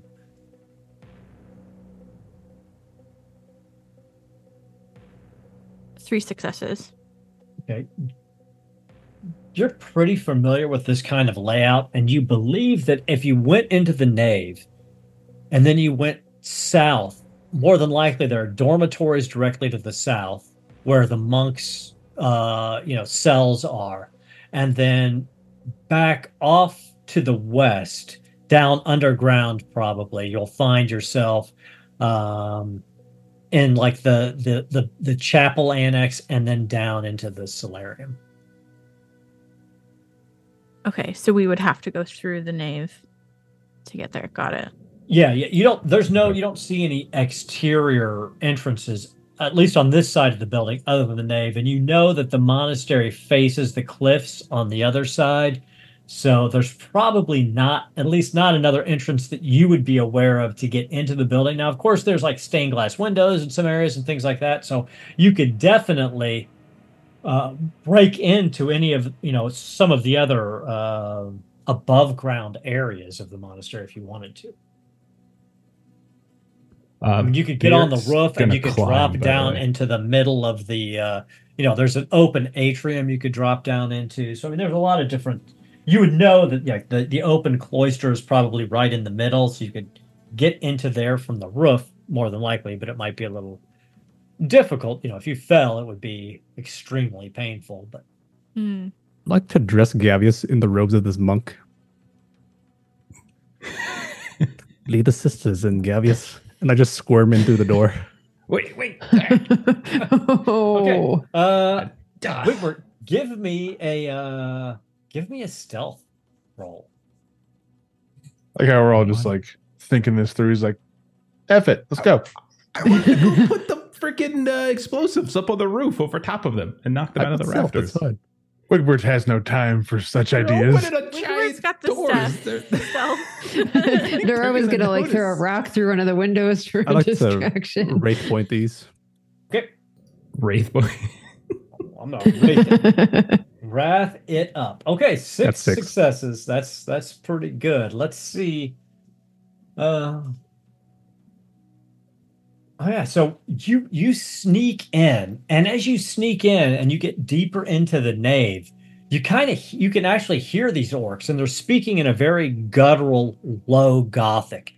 They're saying uh boss sly said we'd get us some crumpin if we stayed here long enough but i don't see no humies coming here no more.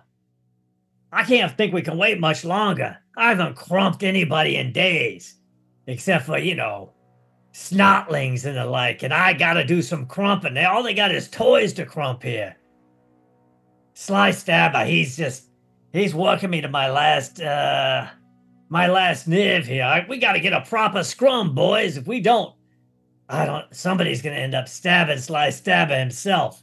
And then one of the other orcs says, You can't talk about the boss that way. He's got ears everywhere. You think you could crump Sly Stabber?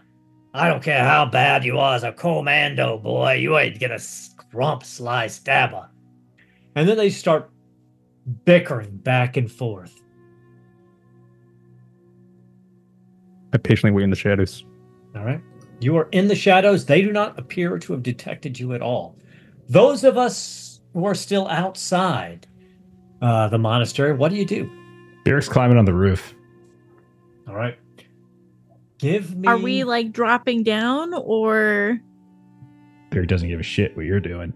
Eric's going up on the roof. Do you have Let's any kind of, yeah. do you have What's any kind of equipment or gear that is going to make this climb easier, or are you just I have the on on the side is watching over me. That is all the gear I need. Uh, uh, difficulty five athletics test? okay. All right, maybe I need some more gear. We'll see. We've got some glory. Uh, I will wraith it up, um, and I will spend a glory point as well. Um, yeah, I'm not sure if we figured out how to do that, right? Uh, you should be I don't think so. Yeah, it doesn't look like it's on. I, I'm gonna have to roll like a separate one. Okay. Uh, yeah. So, well, I'm up to six Oh, you successes. got successes. You're okay. But I, I said I was going to spend it, so let, let me roll. It's only fair. I, I said I was Okay. spending a glory, so all right, it's just a fail. Okay. Okay.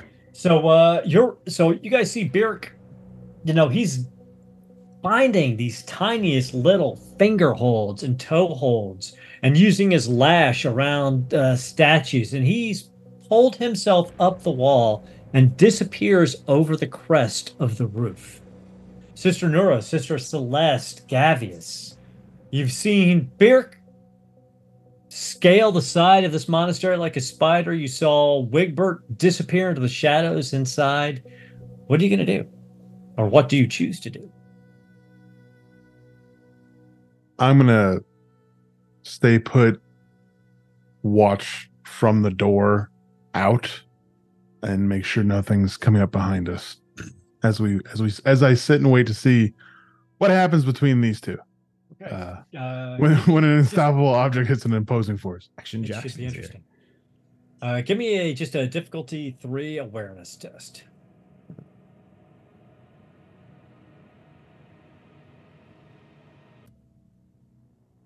Oh, okay.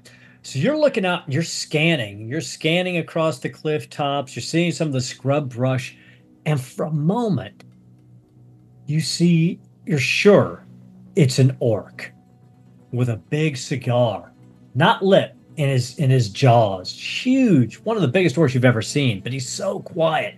He just pops his head to the side of the bush, and he looks at you, and he winks, and then he fades back into the shadows and disappears. Sisters, what are you doing? Um, well, I have my clunky large power armor.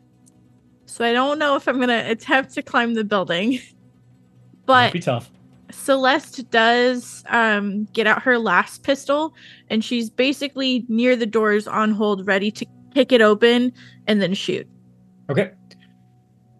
And sister. Uh, Sister Nura's got her uh, bolt gun out at the ready, so we're all just kind of like waiting for the inciting. event We're waiting happen. for the go. Can I stand slightly between them and behind them? so brave. so brave. Just like, You guys got this. they're looking into the monastery and you you've got your back to their back and you're looking out it's a it's a good triangle formation you know it's, uh, you guys are set so uh wigbert what do you do Yeah, I'm waiting for the explosive as well. Beer Okay. was talking about. okay uh so Byrrc, you get up you're Yeah. on the roof it's a slate roof uh it's at an angle i mean it's but it's not you're uh, you've already done the hard part across getting Yeah. across the wall, so you're able to navigate pretty well while you're So- here So Birks, he he disarmed those those explosives on the staircase, Mhm. and so he's got like whatever with him. And so what what I'm thinking is that if he can try to set them over top of wherever he had sensed these orcs, and then remove himself to a safe distance, and then using his um, he's got a talent called Signal Booster. I can try to maybe interact with them at a at a distance and just get them to actually do what they were made to do, which is to Mhm. actually explode. So that that was sort of my idea. Uh, if that's I like it. I love it. Uh, give me a difficulty three insight test to properly place them on the roof above where the roof is weak enough to be penetrated and above the orcs. Uh, would tech make sense? Like insights, Uh, fellowship. I'm not sure. Yeah, I'll But go with makes- tech's fine. Tech's tech's okay. Okay. All right. Difficulty three. Yeah. All right. Uh, that is six successes. Uh, with one shift, um, What would you like to do with the shift? I would like to improve the quality of Okay. uh, Okay. the effect of you know the explosion and whatnot. I love it. Okay, so you've got them placed. You pulled back. Um, let's go ahead and let's activate these. Um, so I don't. There's no real role necessary with this. I think your skill, your talent is is what it is. You set them beautifully. Uh, so what you all hear are these this massive explosion on the roof, bringing the roof down. Um, now the roof is is higher than the rafters, so the explosion itself does not um, directly impact the orcs that are up there, but they all get hit by falling debris. There we I go. need them to make some agility tests uh, to see how they handle this. And I'm going to make it a little bit more difficult because they're getting hit with debris from above. to carry forward the baseball metaphors, I'm trying to tee up Wigbert and Sister Nura and Okay, Celeste. okay, okay. That's a fail. It's, uh, Successfully. While Aaron's uh, rolling, thank you, uh, Bert. Steam still a murder for uh, for the raid. We uh, we're blowing up a, a, the roof of a monastery uh, on the heads that's of a bunch of orcs too. that are not a sitting inside. difficulty Very fun. 53. It's just supposed to be five, but still Ooh. a complication. So, also a failure. And the last. and on top of Wigbert's head, maybe, but maybe he was in a corner. Maybe he's in a pew. Okay. Minor so what details. happens is Wigbert, you're looking up and you see the roof just explode downwards. You hear this huge thump, and just a section of the roof comes falling down, and you hear, "Oh boy!" and then. And the rafters, you see some of the beams in the rafters break, and you see four bodies and a bunch of debris from the roof fall from the rafters and strike the ground. Uh, and let's let's see how they are set up. Um, however, they all hit with a meaty thump, and there's some busted bones. You see one's you see one's got a rib sticking out. You see another hit so hard on his face that an eyeball popped out.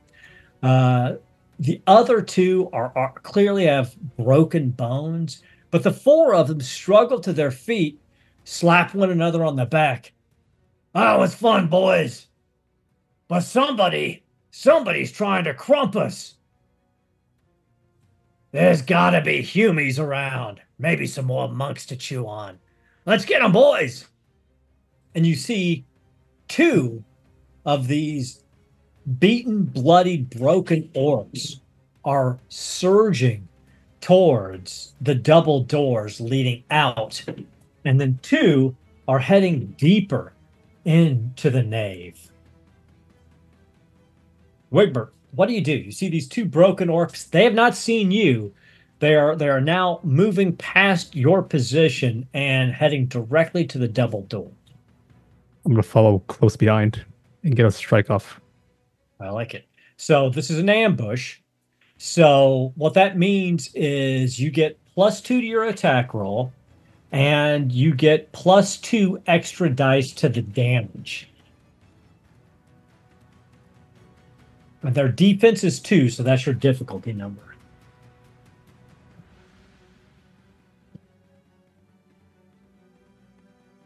So I'm attacking with my Death Cult Power Blades. And I have a talent Sorry about called that. I had a 120 pound dog knocking at my door. So I do have a talent called Eliminator. When I strike Mhm. from the shadows using surprise, I can add my stealth score as ED. Your your what is ED? My stealth score? Okay, um, so what you need to do first then is roll your stealth. So it's stealth score. It's on the left hand side uh, of the combat tab.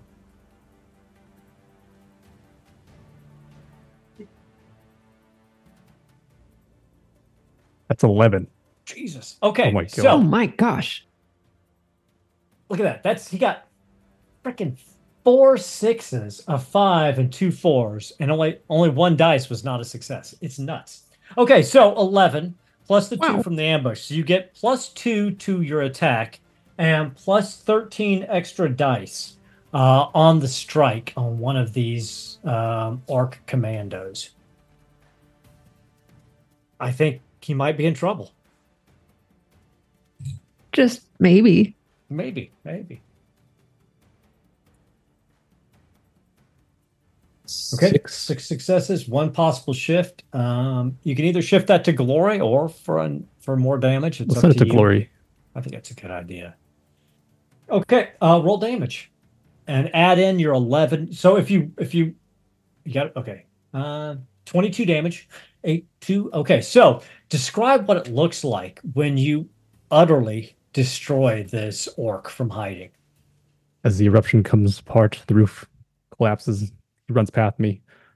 I just slither behind him in his shadow without him knowing. Pop it with my death blade and just cut him to pieces.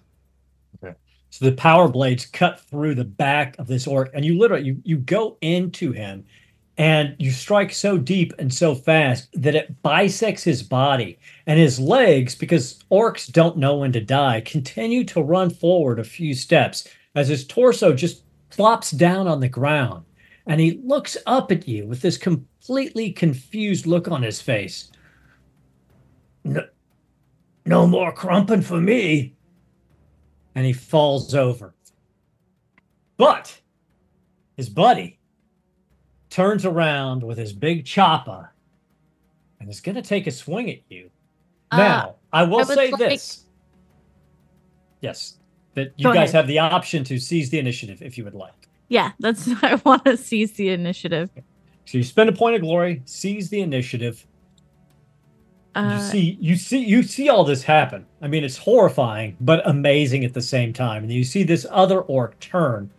Uh, this one has two ribs sticking out of his sides almost like additional small arms from where he's completely fractured his rib cage.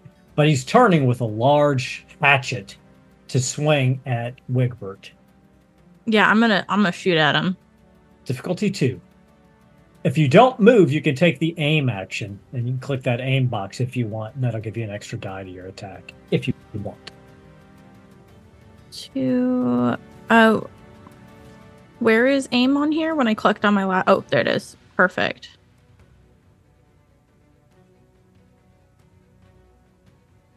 All right, Uh, three successes. Oh, I don't you know what it says. DN four. Okay. Yeah, uh, yeah. Well, you could change the D in, in that. Um, you should be able to roll damage because you're feared still. It might add one to Oh, the difficulty. That would be it. Yeah. Yeah, Okay. Um, it says damage base is seven for this weapon. I wonder why it didn't roll. Did I clicked. I clicked the laspistol that I just dragged over. I'll look into that later. But yeah, so it's uh, base seven plus how many ED? Um, it says one ED. Okay, so just roll a D6.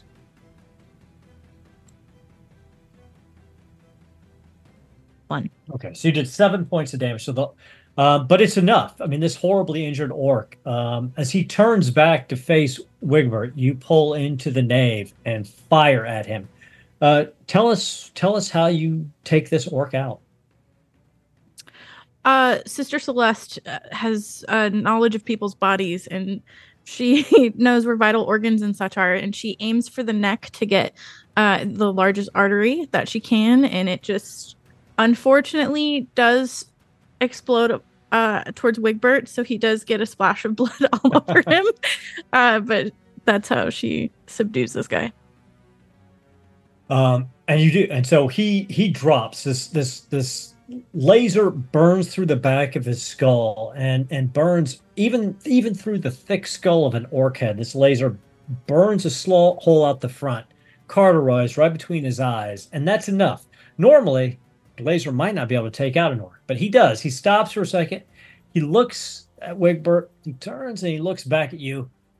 Homies, no, no fair boom, falls over. But the two orcs that ran deeper into the nave stop and turn back. Seeing what's just happened,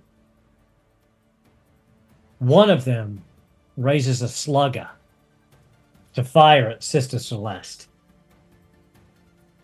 What is your defense?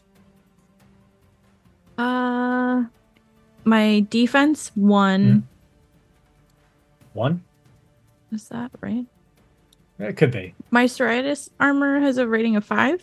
That's your resilience. That'll go into your Got it. Okay, Your yeah. Defense is Then my defense is one. Okay.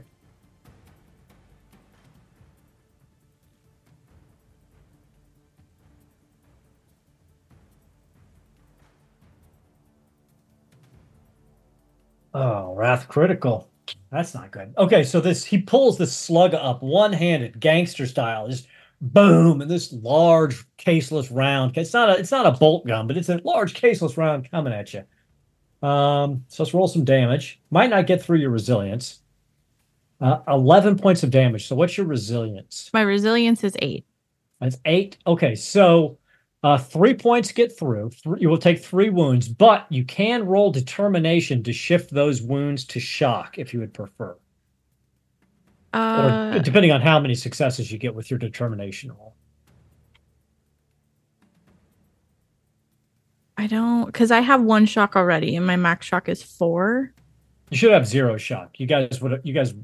Oh no, you that's right. You got, got one shock earlier. Sorry. Yeah. Yeah. Yep. Yeah. Yep. It's up to you. You can take the Uh, wounds if you want. Uh, you can roll I'll determination. Try to push some off. Okay. Oh. So Uh, So you got two successes. So um, you take one wound. Okay. Uh, and you've got three shock right now. got it. But let's roll that wrath critical and see what happens. The attack sears into the foe, fusing flesh into a charred ruin. The assault wreaths the target in burning fury, making a smoldering mess of sinew and bone. Yikes. Oh no. Okay, you take uh, three wounds, uh, and you're, on fire. On fire. You're on fire. So this is going to be fun. We haven't had anybody on fire before, so let's let's look up what it means to be on fire. I'm pretty sure it's bad. yeah, and the click it wounds puts me at Yeah. max wounds. Right in the chat window, there's a you can click on Oh, where yeah, it says on fire. One D three mortal Mortal wounds at the wounds, so start of each of your soak turns. those, yeah, somebody should put her out of put her. Uh, Stop, drop, and roll. Sister Celeste, stop, drop, and roll. Like Aaron's like, someone should put her out of her misery. Misery? No, no, no, no. Quick stab by Wigbert. She's done. So you have zero wounds at the moment, or you've taken all of your wounds. So with this crimson ash, Mhm. Uh, you said I take three or four wounds. wounds. Three wounds. You so take that puts three me wounds. at four wound, four out of four wounds. Okay, so you've got zero remaining wounds. You've you've hit your Yes. maximum wound threshold. Okay, so um, you're dying. Yay! This is a bummer, uh, but that means we get to roll on another interesting table. So let's pull up your memorable injury table. So we go Oh, to the gosh. tables uh, in the core rule book. Um, Like I said, well, you're dying. it's just a, so go to the memorable injuries. I'll let you roll it. Uh, it's in the tables of the core book, core rule book. If she dies, she turns to me and Uh, goes, It should have been you. Or you can just roll a d6 and I can tell you what it is. I mean, Yeah. it's just a d6. So. I'll just do a d6. Four. Four, um, four. You've got a broken jaw, so I think what happens is the round comes through, it cracks through your armor, um, and hits some of the electrical circuitry that you know gives you that servo strength in your power armor. hmm Catches the inside of your armor on fire, and parts of your armor fragment up and shatter your jaw. So you've got a broken jaw. Uh, you're on. You're you're dying. You're not unconscious. Uh, so you can crawl and things like that. But what happens is every round, if you take additional damage, say from being on fire, you then get traumatic injuries. And if your traumatic injuries equal your rank and tier, I believe, uh, that's when you truly die. So it would definitely be in somebody's best interest to put uh, Sister Celeste out of fire before it gets around to the start of her next turn. You can yourself throw yourself prone on your turn and roll around and attempt to extinguish the fire. It's a difficulty three athletics test. If you succeed, you're no longer on fire, but that would be your turn, and you take the damage at the beginning of your turn. So it's better Yeah. if somebody puts you out before that. yeah, Sister Nura is going to take care of Sister Celeste. Let so me do it because you to you do more damage than me. So let me do it. I'll I'll put her out while you're you're the sister you best battle. succeed at this. Well, it's back to your guys' turn. Uh, you've got the two orcs. Or one was standing there and shot. The other one is charging down the nave towards you, Sister Nura. What do you do? And you're- And so you're- Sister you're Nura looks at this hole and Gavious. You're getting the you're getting the bird's eye view of this entire battle. And it's a thing. I'm so proud. Thank you for this. Sister Nura is going to trust Gavious um, it's kind of like the oh, I'll roll leadership when it's my turn, and then not rolling leadership when it's his turn. So hopefully this time he will actually uh, put Sister Celeste out. Uh, I'll this roll fire blanket on my turn. I promise. okay. You should roll leadership on the fire. You go out right now. Just start talking. You guys want- this is what you want me to do. You've been telling me to do You this. said to roll leadership. It's not listening to me. It's like it's got a mind of its own. I'm all mixed up. okay, so I am going to. So would I be able to um, shoot the bolt gun and aim, or am I going to have to move in order to not take kind of like a range? Um, No, you're you're you're within your range. Uh, Okay. You're within medium range of, of these two orcs, so you can definitely take the aim action if you want. Um, now the question is, do you want to shoot at the one who just shot Sister Celeste, or do you want Of to shoot at the one that's charging down the nave towards probably Gavious in a minute? vengeance will be mine. I love it, Sister of Battle. Uh, vengeance might be mine after a reroll. My God, Currently, vengeance is not You- mine. you have wrath left? I, I would I do. use some wrath. That was I- a terrible roll. Do I know one success for? One success. Uh, everyone. Nice. Let's try this again. Seven successes That's much better. Much better. And you did get and a one possible, possible shift, shift. so you can use that for extra damage if you want, uh, or whatever. you. Yes. Um, you definitely hit. Uh, let's let's roll some damage All right. Roll damage. Wait, why did that only roll? Okay. because it's got a base damage and then yeah. Um, so yeah, so ex- describe what it looks like when you exact your your holy revenge against this uh, Xeno scum. you and so she is just kind of looking at sister celeste just sort of shocked that she just sort of like burst into flames and then looks back at gavious and is a little bit uh, hopeful and worried about what's going to happen with that and so she basically just says you this is this will this will no this will not this will not pass you have done enough here this will come to an end. Then she just fires her bolt gun and uh, destroys this work. Exactly, and and and these bolt they're they're they're rockets basically, and this this this explosive rocket round strikes it dead center in the chest, and it looks down and it tries to reach its clawed fingers in right before the bolt explodes, and then you hear this thump, and then just gore flies everywhere, and his arms just fall off to the side as his torso explodes, and his head kind of rolls down the nave and it looks like he's still trying to talk to you, but without lungs, it's not very effective until his eyes finally roll back up in his head because orcs don't know when to die. But that brings us around to the other orc who is now charging down towards Sister Celeste and Gavious, unless somebody wants to seize the initiative. But the you know one Gavious. Celeste is Gavious, so Yeah, Depends on what seizing you wanna do. initiative. Okay. So spend a point of glory. I'll take care of it for you. Um, and you get to go. What do you want to do? So he's coming for us. So it's either put out the flames or defend myself. Well, you don't know. He may not stop at you, but yes. So basically, at the end of this, at the end of your action, then the orc is going to go, and then Sister Celeste is going to take a D3 mortal wounds. So Yes, I'll. I'll use my I'll use my turn to to put her out. Um, Okay. I don't know if there's anything Uh, else I can do after that. Uh, DN3 athletics test. Did Oh, Sister boy. Nura notice your hesitation and thought before you? Uh... okay. Somebody's going to get the Emperor's Mercy here in a second. upper upper right hand corner, sister Nura will remember this. Oh, I- hold on. That would have been bad though, because I only have I only have two athletics.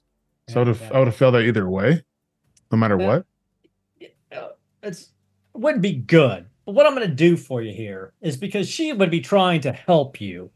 Um, I'm gonna I'm gonna reduce the DN on that, uh, and it's gonna take Celeste's next action. So her her basically she's taking the total defense kind of action.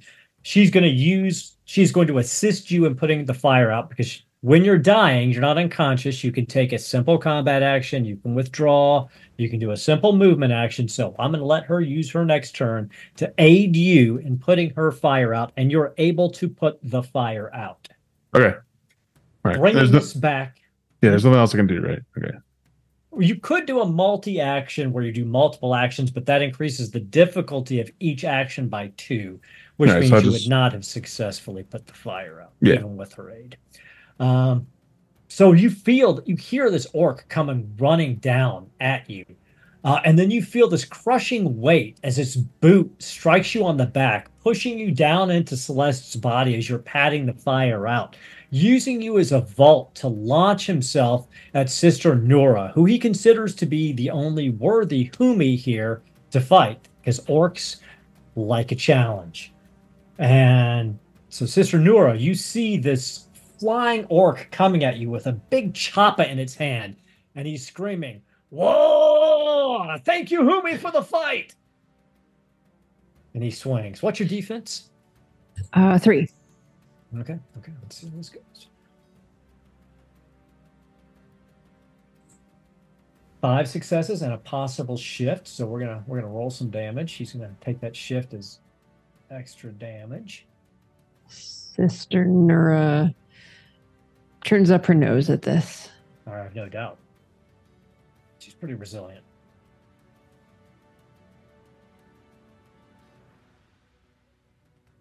Twelve damage. What's your resilience? 10. 10. So you take two wounds, or you can roll determination and try to soak that into shock. I'm rolling determination. Two successes. Two successes. Okay, so, uh, three successes. Um, so you you're able to take that all as shock. Okay. Sorry, that was three shock. Three shock. Three shock. Okay. That works. Half what, what was your, what was your resilience? What was your resilience Ten. again? Ten. Two shock. You only take Two shock. two shocks. You only took two. Would have taken two damage. Sorry. You got three Nice. successes, but you so you were able to mitigate both wounds to shock. Yeah.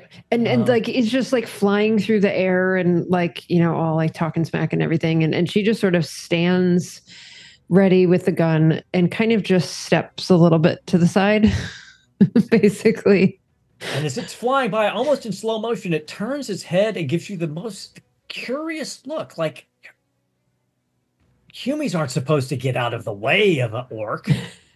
and it goes clattering on the ground. It skids, it lands and skids on its feet because it doesn't go prone. Uh, if you'd gotten uh, if, if you'd gotten a, a, a wrath critical, I'd let have gone prone, but um, or if he got a wrath uh, uh, failure, I'd, I let him go prone. But he just slides past you, um, having just shocked your system. So basically, your system goes into overload to get out of that way, and that kind of just is the adrenaline spike shocks you up. That brings us back uh, to the start of the round. Sister Celeste is not on fire, uh, but she's dying. Um, Sister Nura is, is standing tall. Wigbert has completely bisected one. Gavious saves Sister Celeste's life with her aid. Byrrc's on top of the cathedral. There is one orc left. Who wants to go? I mean, Sister Nura's like right here. If that's okay. She can just sort of like hold the bolt gun out. I guess he's kind of right there and continue to avenge the uh, awfulness done upon her fellow sister. Oh, I didn't aim that time. Uh, it's still enough. They've got pretty low defense, so uh, It's only two successes though, so I'm going to need to. I can spend a. you know, I mean, their their defense Glory? Oh, okay. Yeah, so you hit. Okay. It's not giving me the option to roll damage though, because it I didn't change the Uh, Target the number. damage on the bolt gun? ten. Ten. What's the ED on it? One. So just roll one d six. Six. More damage. Okay, so uh, you do 12 points of damage uh, to this already horribly injured orc. So describe how the second uh, horrible death happens to your bolt gun, to your whole. So I'm kind of imagining that she'd kind of like stepped out of the way, but you know there was kind of the whole kind of shock to you know kind of her, uh, which sort of kind of spun her a little bit. Um, but to his dismay, I'm sure landed her exactly where she's just kind of straight targeting right where he sort of landed.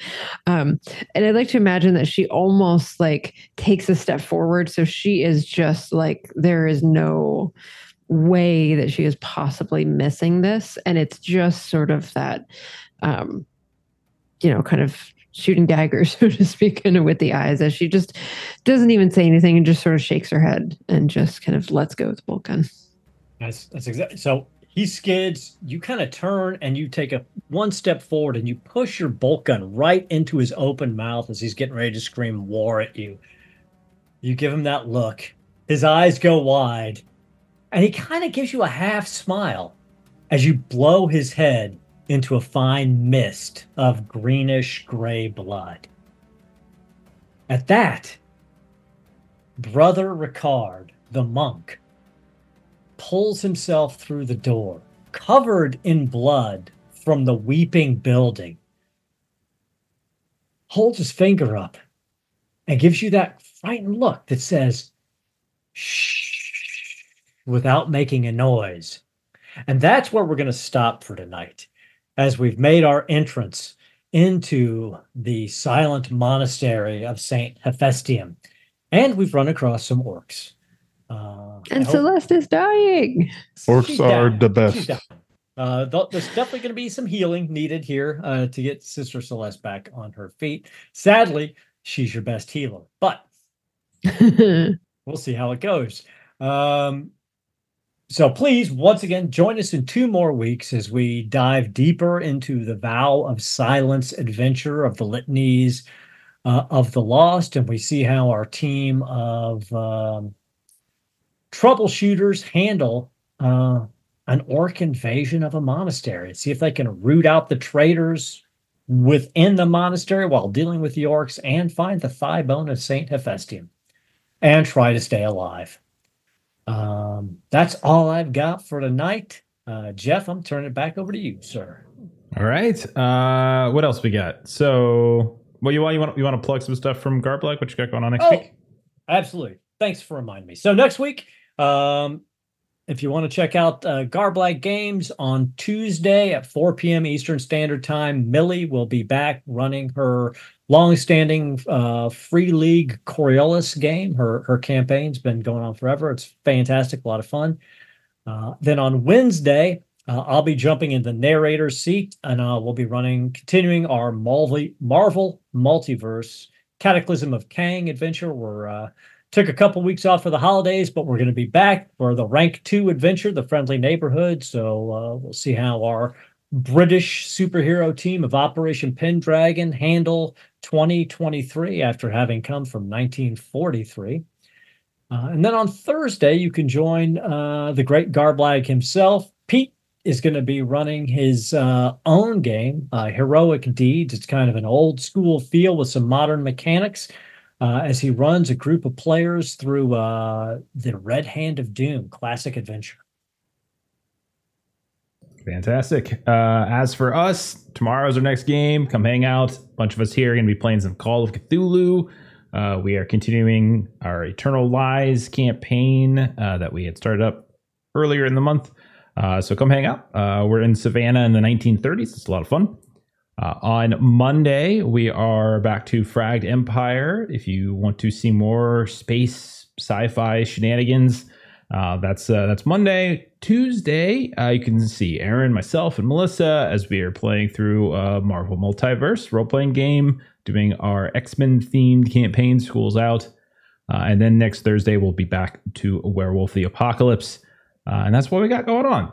Uh, so thanks for everyone hanging out tonight. Thanks to Steam Still Murder for the raid. Uh, we're gonna go ahead and pay that forward. We're gonna raid our buddies over at the Defenders of Cobalt who are running through some Anvia right now. So follow the raid. Uh, go check us out on YouTube, Adventures in Lollygagging. Otherwise, have a great rest of your night. We'll see you later. Bye bye. Good night. Bye. Bye.